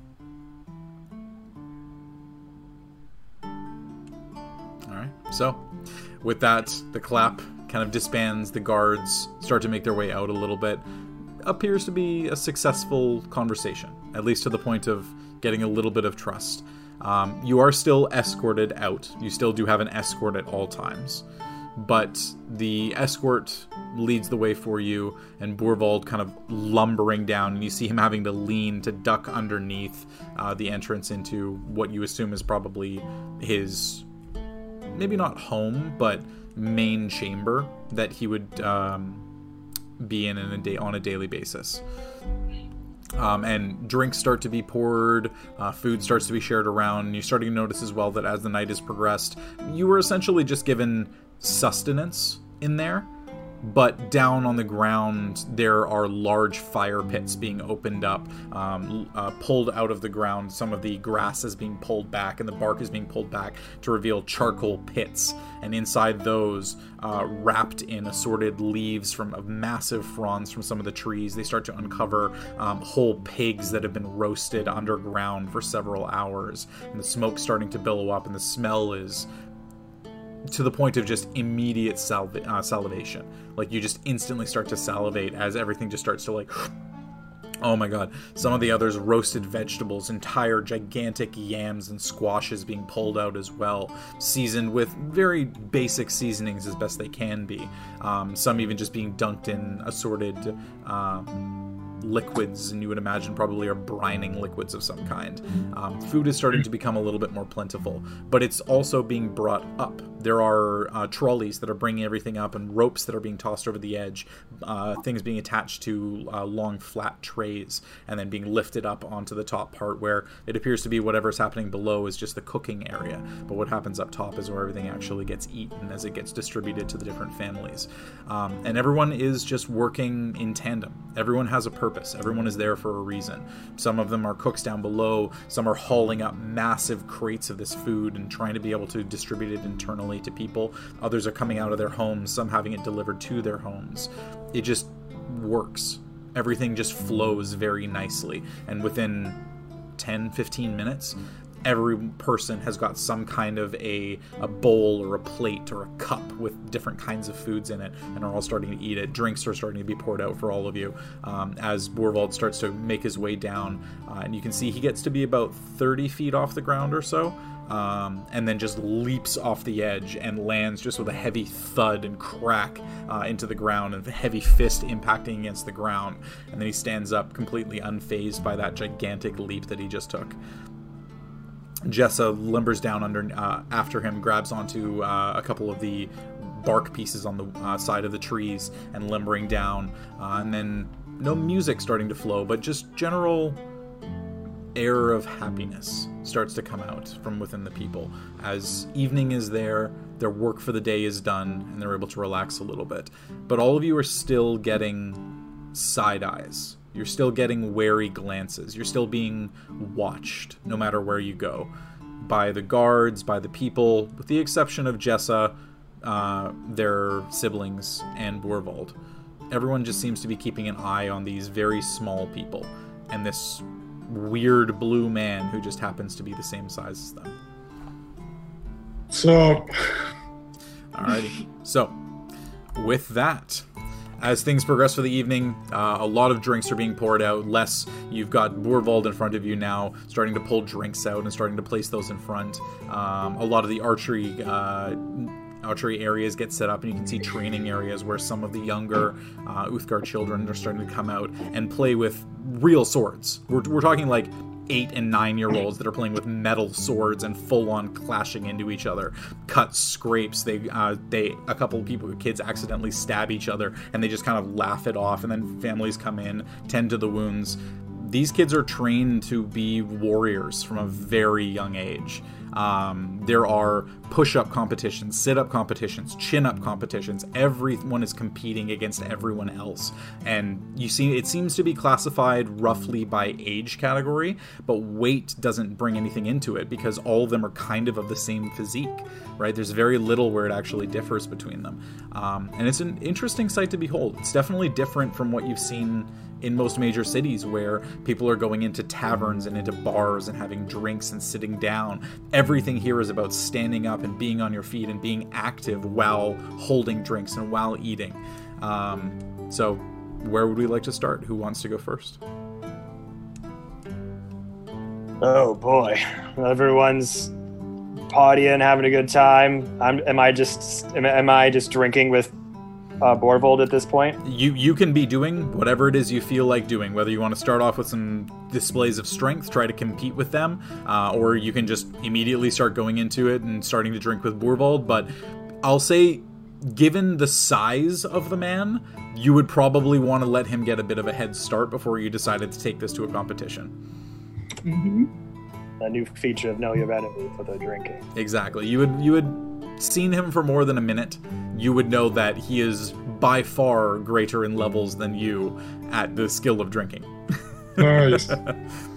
Um, yeah, I'm not sure what the rest of the party's thinking. I wouldn't mind trying to kind of sidle up to Boorvaldt at some point and just kind of ask him general, uh, I don't know, just kind of get a lay of like his personal history in the land and then start to work in some of my own selfish interests. Yeah. And easily enough, like he, at this point, having had the chat with you and being a little bit more of his calm, serious demeanor upstairs, you're starting to see that the more um, I'll say the less, um, God, why can I not think of the word? Aggressive version of Mhm. himself is Mhm. starting to come out.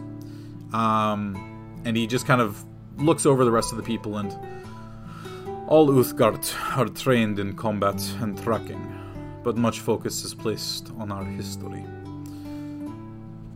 I am third generation tree ghost. My grandparents left the corruption that was in the Bluebear tribe, helped form the clan we are today. I trained my children to be like me, unrivaled in combat. Stories of my victories became their bedtime stories. My children longed to join me as they grew up. And when they came of age, in appreciation of the work that I had done on our defending our ancestral mound. The elves bestowed a great gift upon each of my children. Cuvesta, the elves called them. Oath bows, one for each of my children. And it is good to see all of them here.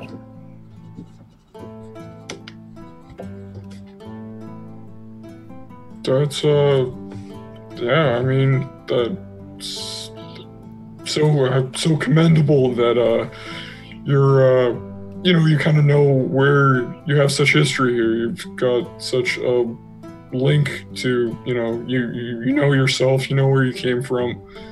Um, I mean, inherently, that's something I'm somewhat uh, envious of. That's part of why I'm uh, wandering around these parts. So uh, very uh, feel very fortunate to hear your story, uh, uh, Boorvaldt. Your kin. Giants of some kind? Uh, I believe so.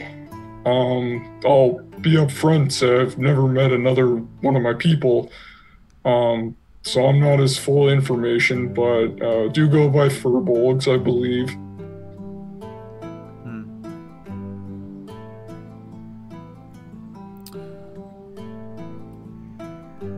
And your name?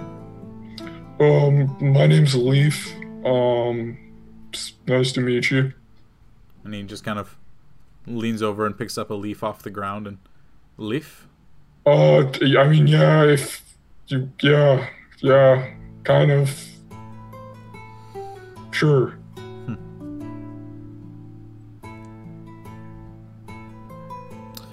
I like your people. I, uh, have you ever uh, met any other ones? So for me, I'm kind of in the market. Seen, Okay. met.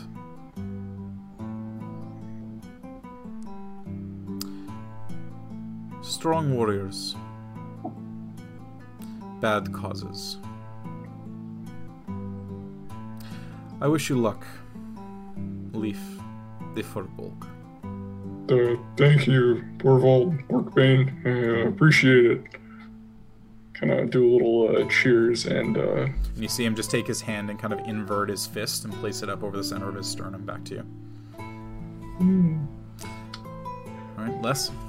So as this conversation is going on, I kind of want to sidle up next to the doc and kind of go to him like, "Hey, so trying to take this drinking champion trophy tonight. This person looks like a bit of a bigger challenge than I've ever faced before. It's been a while since you might have done a little bit of swindling. How do you feel about maybe greasing the wheels a little bit and help me?" How? I don't know. You're the talky one. You're very good with your wordy words. I mean, like, maybe get him just talking to bed, taking a few extra sips of his drink, lube, you know, get him a little lubed up before the big night. You know what I mean? Now, Leslie, I am not usually one to say this, but you want to be the drinking champion, right? Well, yes, It's what you like. It's what you love. I do love it. I do love it quite a bit. I know you do. And would it truly be a victory if you cheated to get there? I'm cheating. You know, I'm not gonna like, you know, do something to his drink or something. But I mean, you are asking to come in at a bit of an advantage. but look how big he is. How much of an advantage could it be? I'm And just. look how big your spirit is, Leslie.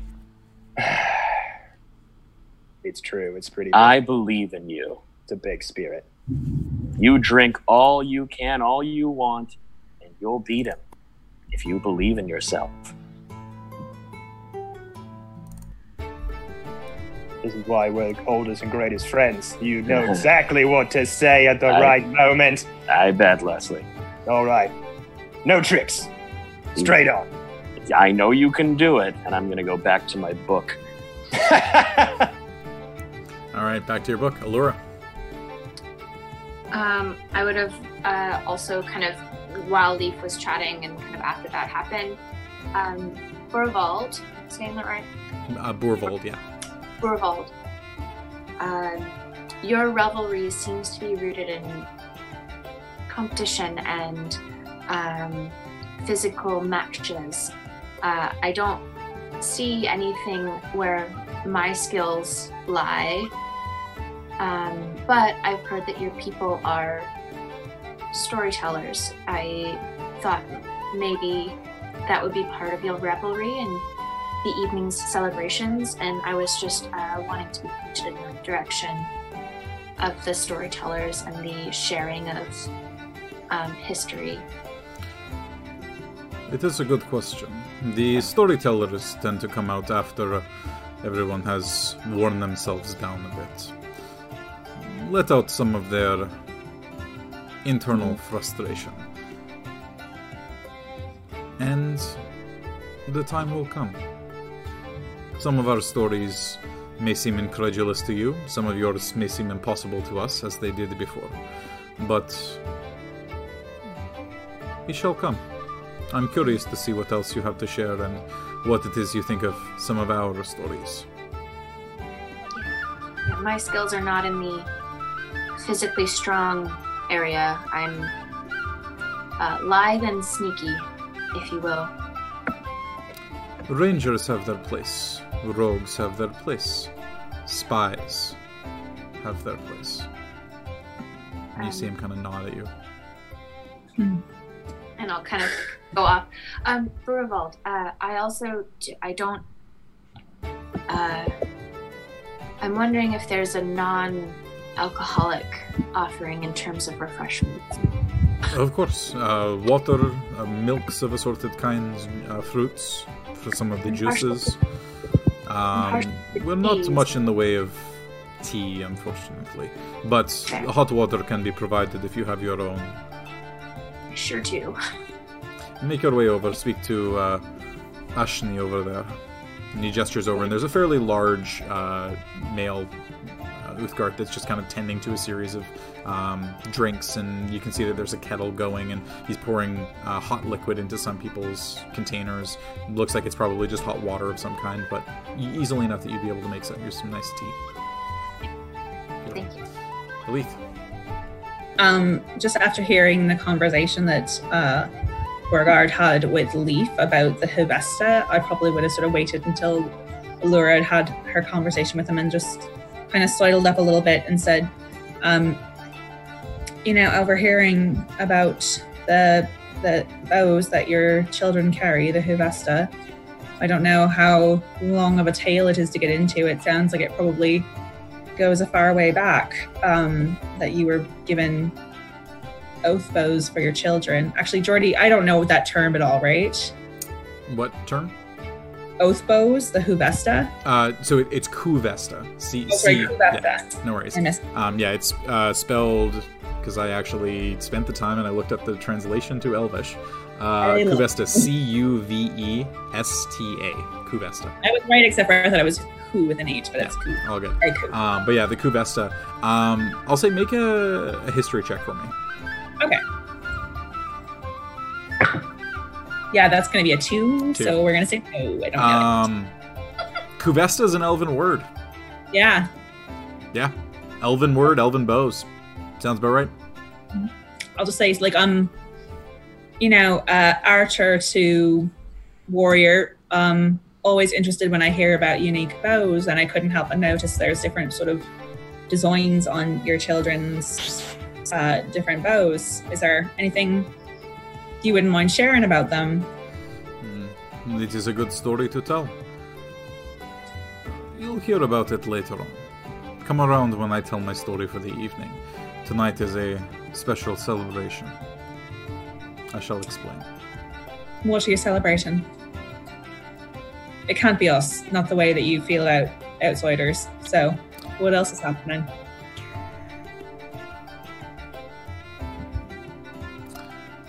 The joining of one of my own with Uthgar.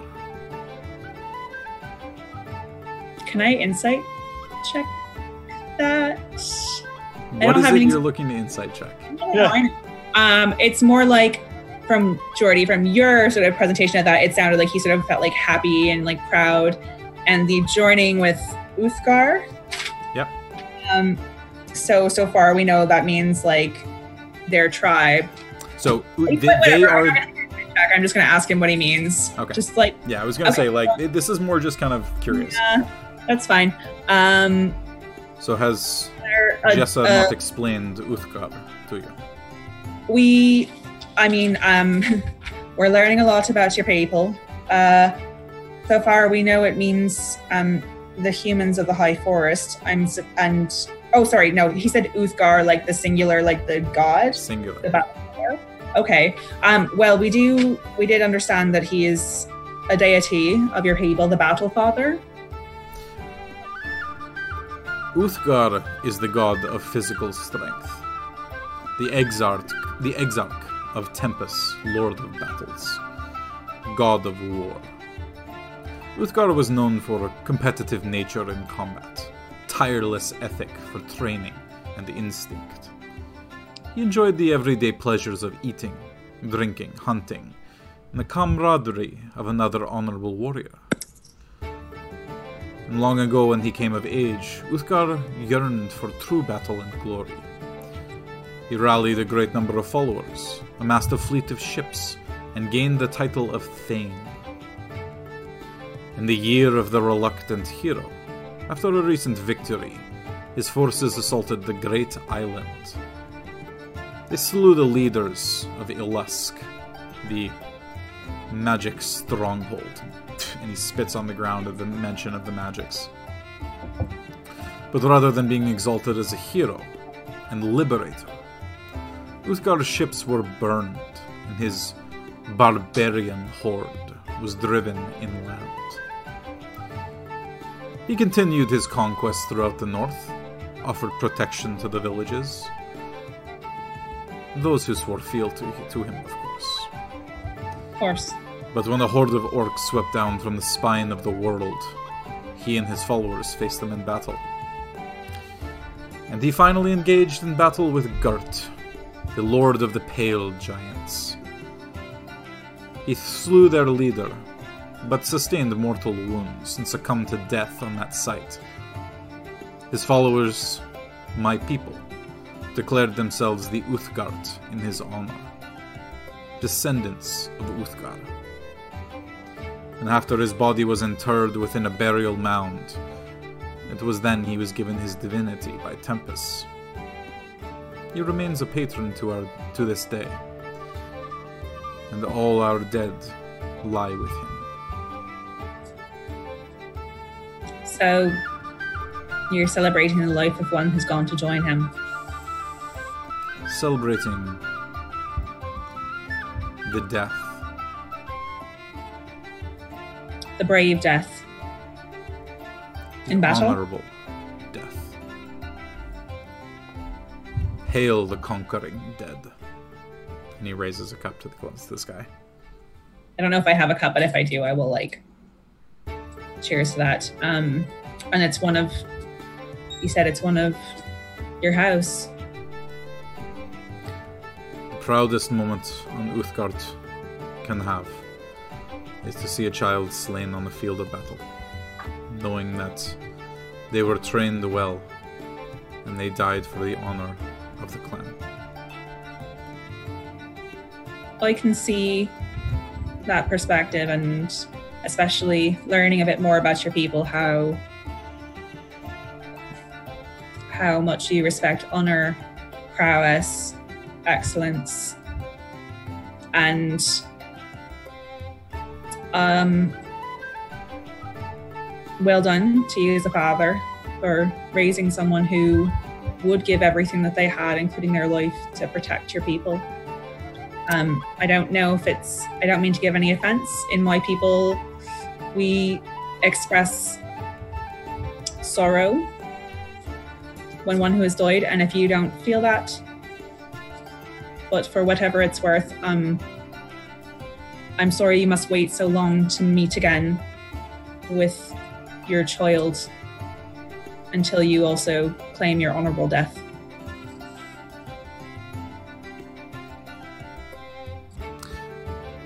A lifetime of a human is not the same as it is for you. That much I admit. This is the reason why we live eternally, along with Uthgar. So that we may attain a life closer to those who have the span that your people do. Is your child the one who the bow in your room up there belonged to? And he just nods. It's a fine instrument for a fine warrior. A fine instrument indeed. It was to be his coming of age gift. The filigree goes to show the number of kills on the night it is first used.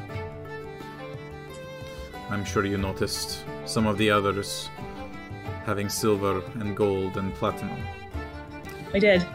The elves create the bow unfitted.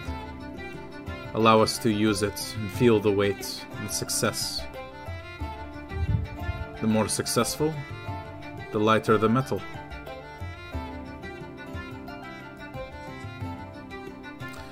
You shall hear hear this story later. I won't spoil it for you. I look forward to hearing it. And he nods again and turns back. Now, I heard there was somebody wanting to challenge me to a drinking competition. And you see a I like couple step out of the way. and you see you see a couple of the people who were kind of around him just kind of burst out laughing and they all start looking around at the other Uthgardt. Nobody steps forward. Allura? Um, I was just gonna mention that um, I don't know if I want to have roleplay of the drinking. No, I got, I got, I was gonna do something. Good. Oh, okay, okay. I'll let you do it then. Sorry. Um, so I kind of sidle up to Papa Uthgardt and kind of after having those words to the doctor about you know sticking to your guns, don't um, don't cheat or try to get ahead. Just kind of look at him and remember about the fiery red sap stuff that we had earlier, what it did to my stomach, and just kind of look at him and like, a good friend of mine reminded me to gain something of honor and of worthiness, you must face it head on and take no shortcuts. And looking at you and your drink of choice, I have no defeat in admitting when someone is possibly much more superior at me than something else. In the past, I've let my pig-headedness get the better of me in trying to prove myself in front of people that I've just met. Make myself feel more important, maybe. So I offer you this. Give me some time to maybe train myself in a different skill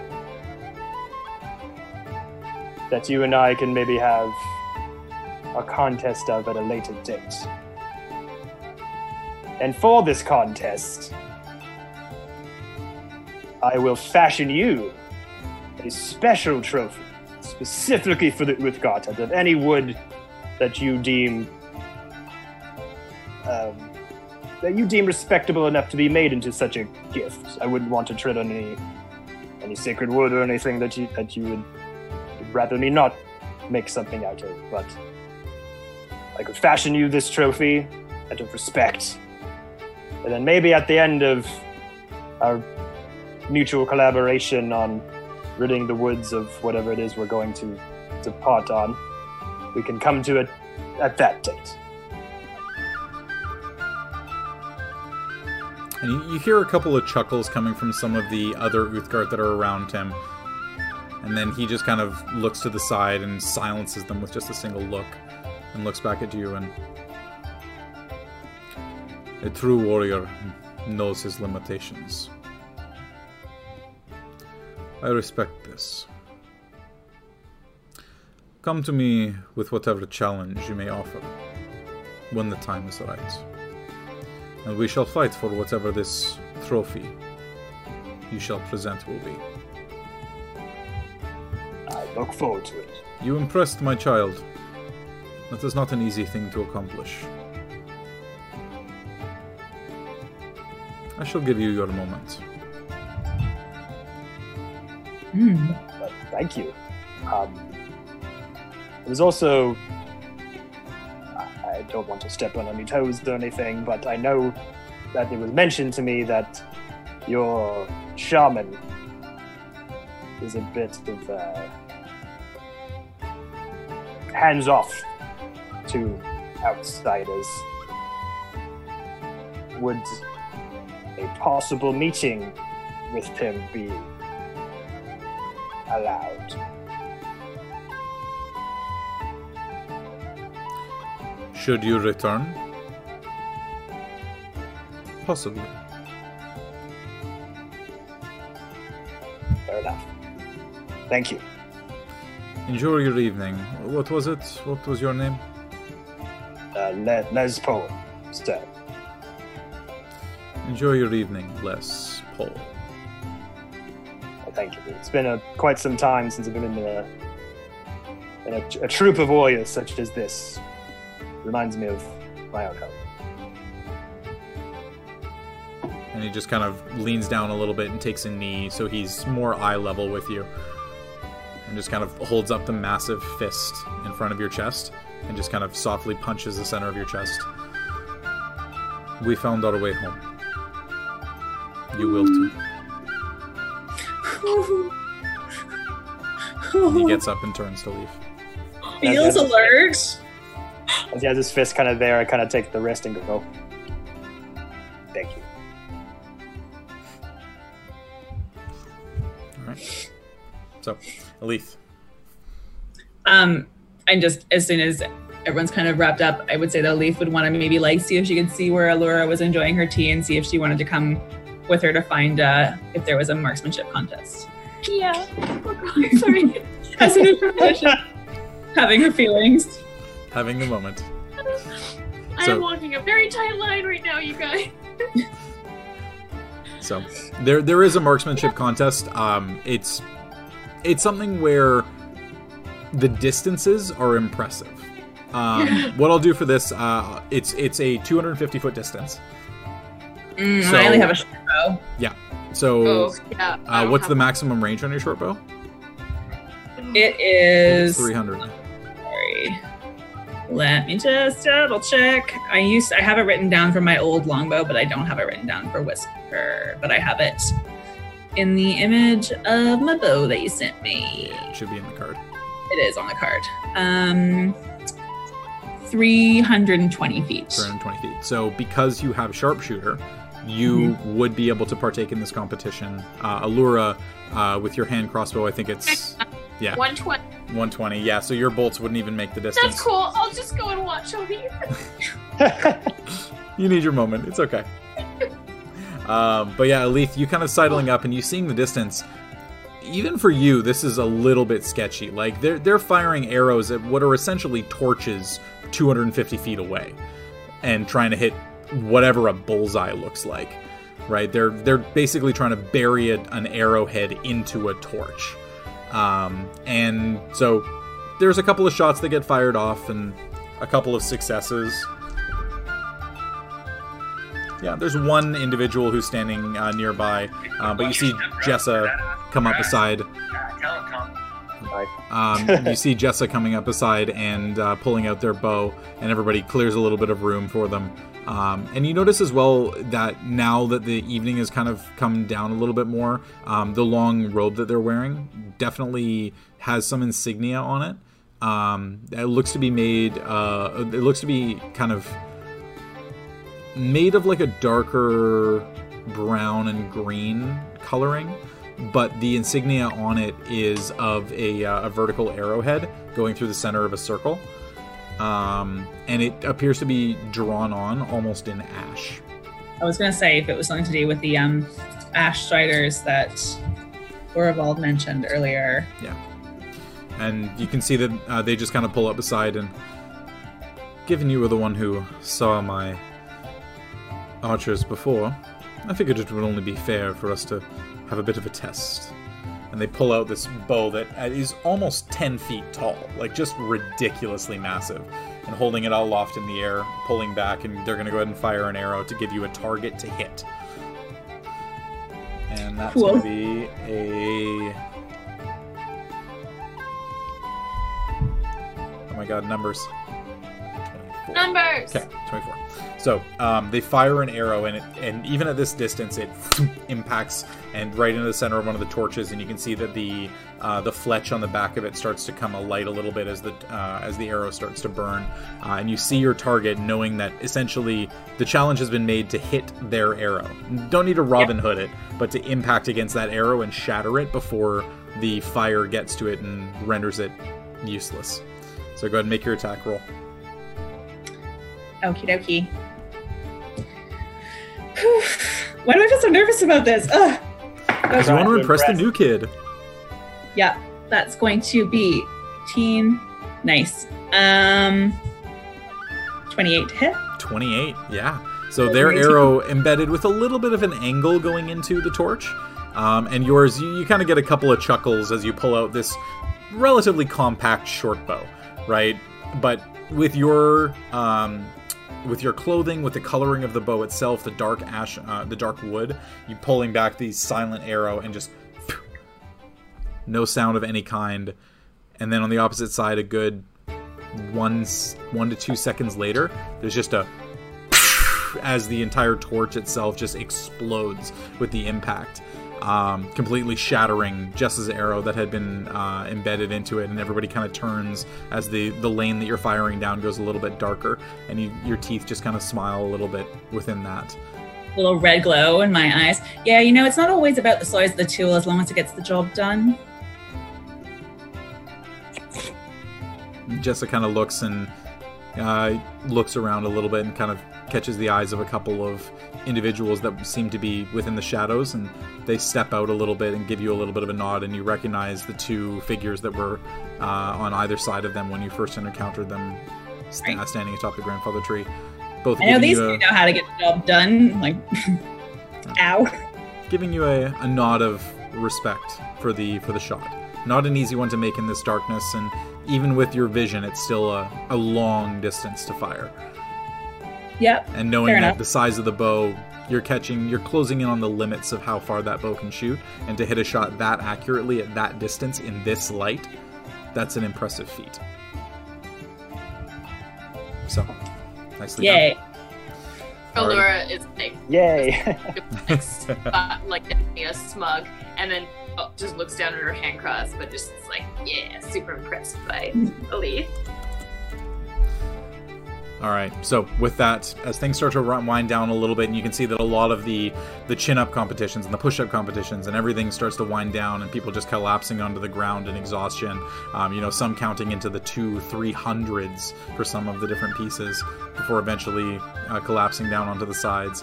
Um, and you see Boorvaldt is starting to get collections of people seated around a few very large fires and a couple of younger kids are starting to dance amongst the embers and putting sticks into the fires, pulling them out, and drawing things in the air with the sticks.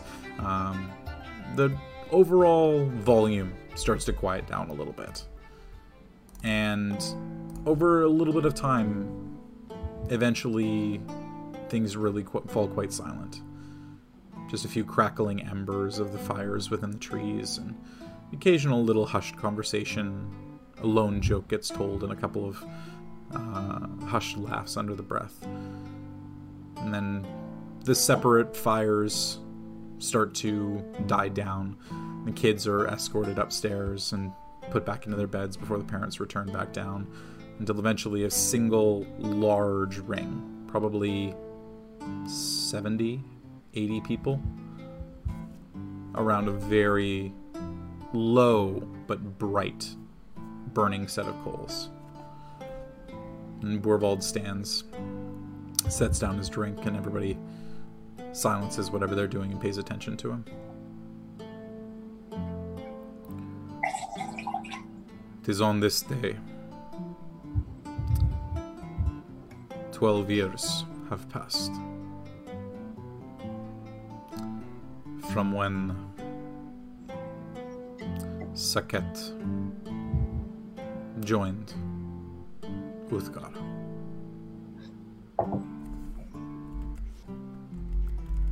And Everybody's heads bow a little bit lower. Hail the conquering dead. Hail starts to get from a few people around. My youngest son. Afflicted, as my wife was.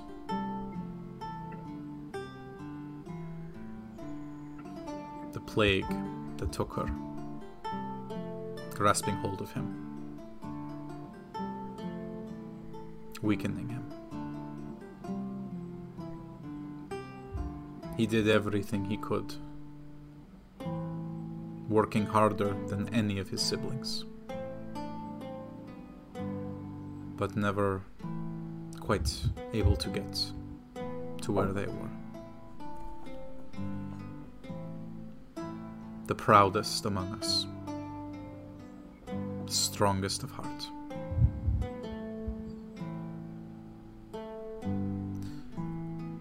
His bow was presented. The trial came. A raid on the ice bane to earn his filigree.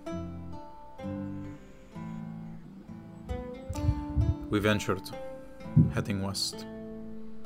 Three days to the edge of the forest.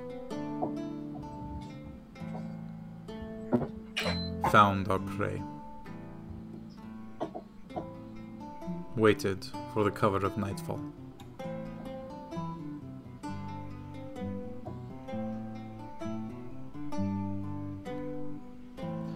He took his first shot. A perfect hit straight through the center of a chest, felling one instantly. Alarm was raised. And soon swarming orcs chased us. He attempted to fire more shots, but the movement of running and drawing his bow over and over began to get to him. We found ourselves separated as I cleared the chasm that he could not jump across.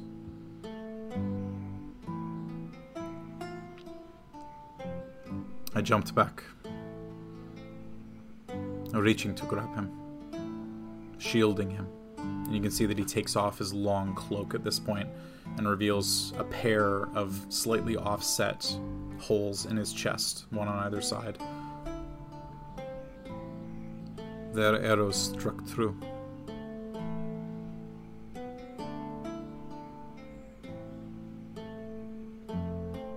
But the ricochet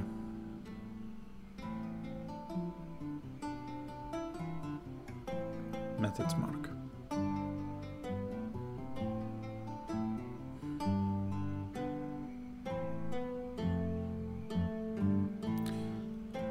I brought him home to rest with his mother.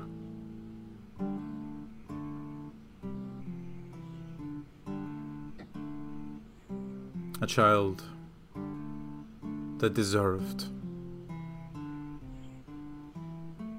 the honor of a true death.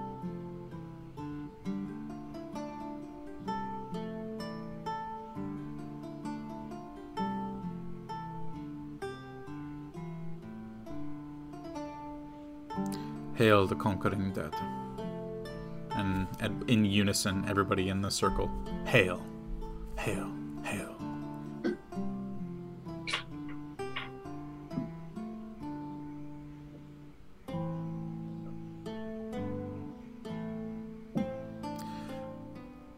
This is a day to remember. To remember what we do. To remember why we fight. To remember what we protect. And to remember those of us who have given their lives in that pursuit.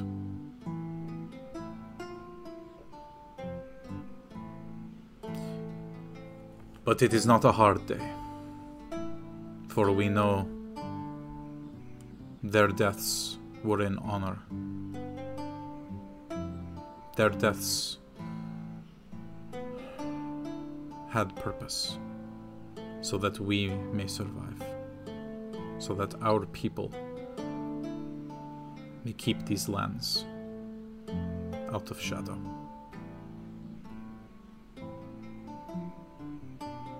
Hail the conquering dead.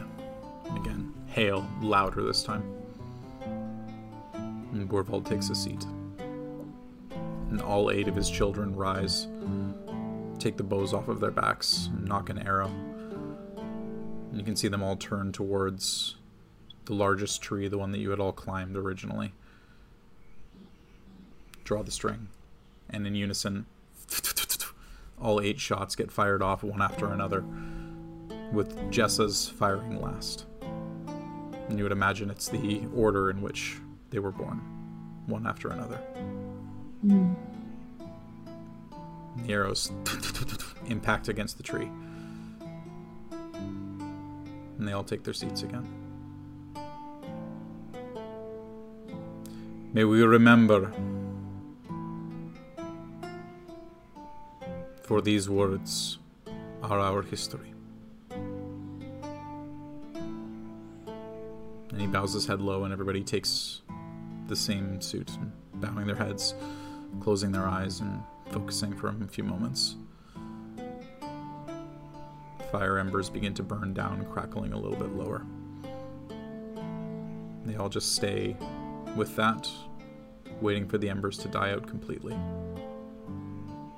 A good 15 20 minutes until the fire is gone you start to notice little bits of fireflies moonlight starting to come through the trees and everybody stands up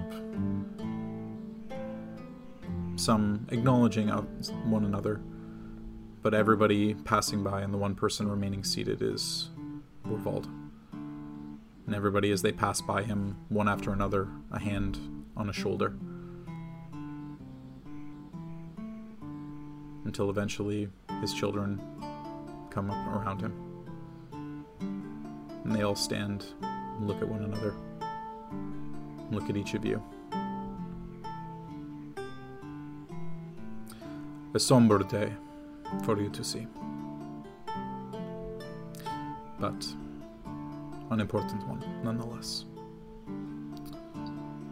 Come, We have arrangements for your sleeping accommodations this evening.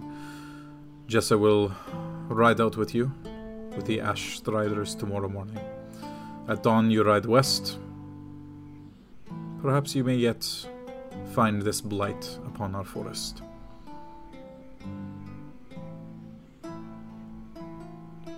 Good evening. And he turns. So all of you are let up for the evening, and you're given a series of very low hanging accommodations. Um, Hammock? Sorry? Is it hammocks? It, it, it there are hammocks, there are beds, there are rugs on the floors, um, but it, it's more so just the overall height up the tree. You're on the lowest possible rung, um, but it's it's to be expected, right? His being the highest, it would make sense that you would be that low to the ground. Um, But there is a chance if you would like to uh, to try and make that jump again. I mean, I'm not a hero. I'm uh, I'm down to hang out down here, kind of get a little chill. One of the people, you know. But is there anything any of you would like to do before turning in for the evening? Nah. I'll share the story or like the kind of background that I got from Boorvaldt bef- while I was chatting with him about the bow and all of that, which I mean, everyone kind of heard that, but more the um, origin story of uh, Thar. Interesting. He once was immortal and kind of like was in this battle with these white giants and became a became a deity.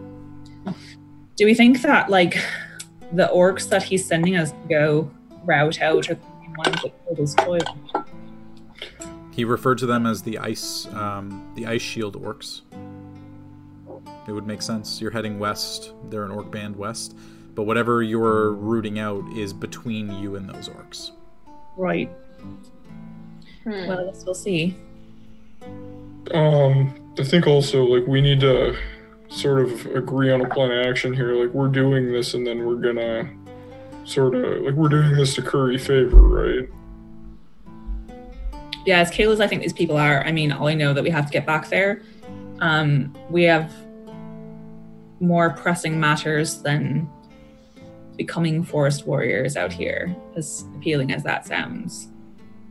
I mean, we need to figure out what's happening with the grandfather tree and um, sorry i can't remember in which context this exchange happened but um, i'm just assuming you guys remember. If you weren't there then i told you about it.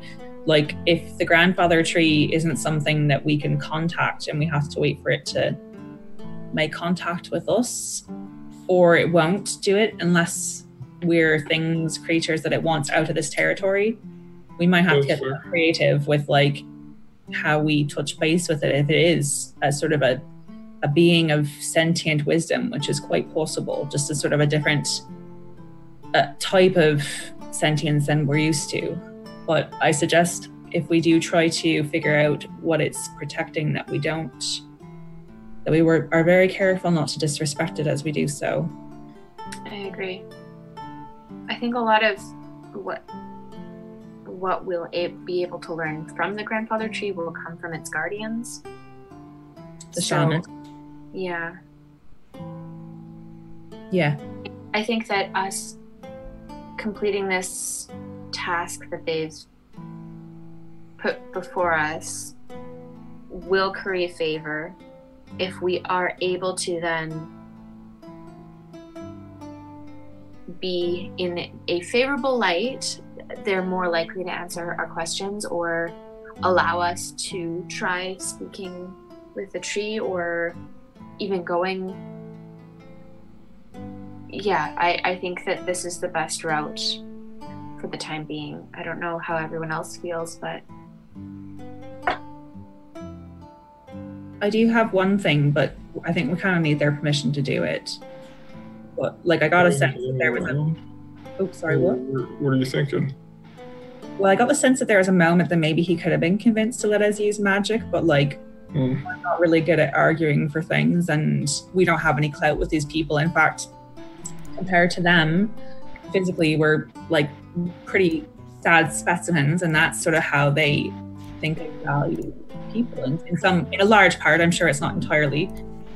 So there's no reason for him to agree to it, but maybe if we come back, we can. And there's a possibility that I could maybe talk to it. Yeah.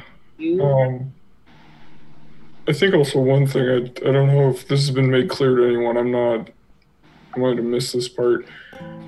For helping these people out, are they gonna get mad at us if when we go to take care of this uh, problem, if we use magic? Because I'm, I'm all right. I'm I'm kind of all right without magic, but they're gonna get mad. We're helping them. I mean, it's gonna be think kind of. A, it, in it's a it's in and at the tree and then in the village. From my understanding, I feel like further out that request is not Might be a conversation to have with Jessa on the road, but Yeah. either way, they're maybe more permissible, more casual than their father would be. So perhaps best not to even raise the point until we are out. But I agree with you. Like we're at a serious fucking disadvantage if none of us can use our extra abilities. Like obviously I can shoot something to fill of holes, but it's not very effective unless I can do extra shit with it. I, I think that the no magic rule pertains to maybe within their their lodgings. I don't think they're gonna say we can't do magic to help them with their problem. And also, in doing this, maybe the grandfather tree will deem us worthy enough to talk to us. So I think it's all kind of connected at this point. Or their their shaman is a big part of this, I think, that we haven't really heard much about yet, but we need to find out.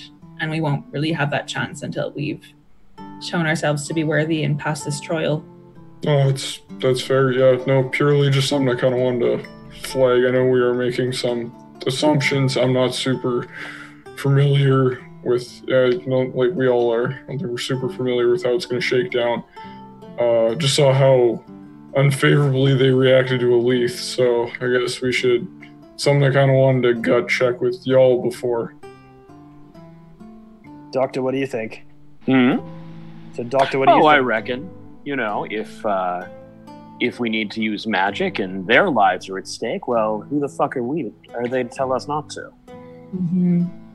If we're fighting a band of orcs and they decide to come at it with sticks, and we decide to throw snowballs at it, say, and we save their lives, it seems very deeply unlike them to start a fight about it.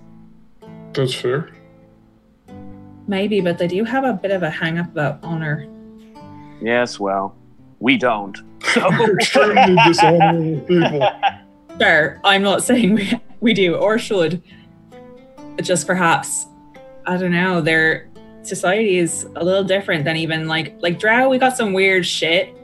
But there are parts of our our culture that's very pragmatic. Um these folks seem like there's some things that they take very seriously that don't make total sense to me. But Sure. I'm I'm all for respecting their customs. However, life they or death. cannot dictate how we do our work. hmm They can do it here. They can tell us not to uh, not to sling spells and throw fireballs in their faces here. But if we're going into battle with them, then it seems like we might have the advantage on them. That's fair. I'll be honest, I'm dying. I've been uh I've been holding in a fart for like the last like four hours. Normally I can cast silence. No one notices when I do that. This is brutal. That guy was telling me when he was telling the story about his kid. I holy Christ, I thought I was gonna ruin that. Anyways. It Uh, would have been awkward. It would have been awkward. that is kind of why I'm, you know, checking. That was another reason. Yeah. Shit. Anyways. Uh, yeah. So, all of you secure within your lodging for the evening, finding a way to a hammock, to a bed, to a bearskin rug. You're able to pull up for the evening, get a decent night's sleep, full bellies, a little bit of the wafting scent of smoke, and kind of just everything being a little more calm, very quiet. Occasional rocking of uh, of the tree as you are still, you know, a good 30 feet up. There is a little bit of wind as the tree kind of wanes a little over the course of the night, kind of rocking you to sleep. And Hmm. without issue, the evening passes. You wake up the following morning, crack of dawn, knocks on the door outside, and you can hear Jess's voice cracking through. Time to get going, folks. Let's hit the road. Alrighty. And that'll be where we end things off for the, for the evening tonight. Yeah, awesome job, Jordy. Holy shit. Jordy, I got fucking chills when you were talking about the fire dying and like the voices and this the stories. I was just like over here with goosebumps. Sometimes Yeah, awesome- you just awesome have to have a RPG. good fireside story. Oh, Ah. so good. It's been a while since we had I'm one of those. That took us right back to the first time you met the Vistani. Yeah. yeah. Uh oh. Is there anyone doing here? Anyone doing what? Telling, Telling fortunes. fortunes? Oh, not with these folks. No, uh, telling fortunes is a, a form of of the darkness. Yeah, but no, it was. Uh, this was a fun one. I was. I was excited to write all this and let you get a little bit of a, a background into the Uthgardt. We haven't even chatted about what the twelve tribes are uh, or anything like that, but there is still time. So It's so immersive. I totally this is amazing, Jordy. It's really fucking cool. It's Yep. it's stuff that I was able to find bits and pieces here and there. 1997 Wizards magazine for a certain name, random Going to the old name of somebody with a cool last name that start building a family based around that individual. But um, yeah, no, this is this is one of my one of my big moments for uh, for this campaign is these guys. So I'm glad everything went as well as it did for you guys. So good. Cool. All right. Well, thank you everybody for the chat uh, for coming in tonight. We appreciate you guys sticking around. Uh, a couple of awesome raids, a couple of uh, nice subs. We love you guys so much. Um, and yeah, and look out for Kevin's awesome stuff that he's coming up with his new one shots, which I'm stoked on. Yeah, Yeah. next week, next Wednesday. Awesome. But for night, for now, we're gonna say goodnight to you guys. We love you all. Love all you guys. Love you, awesome nerds. And uh, we'll see you guys back here next week.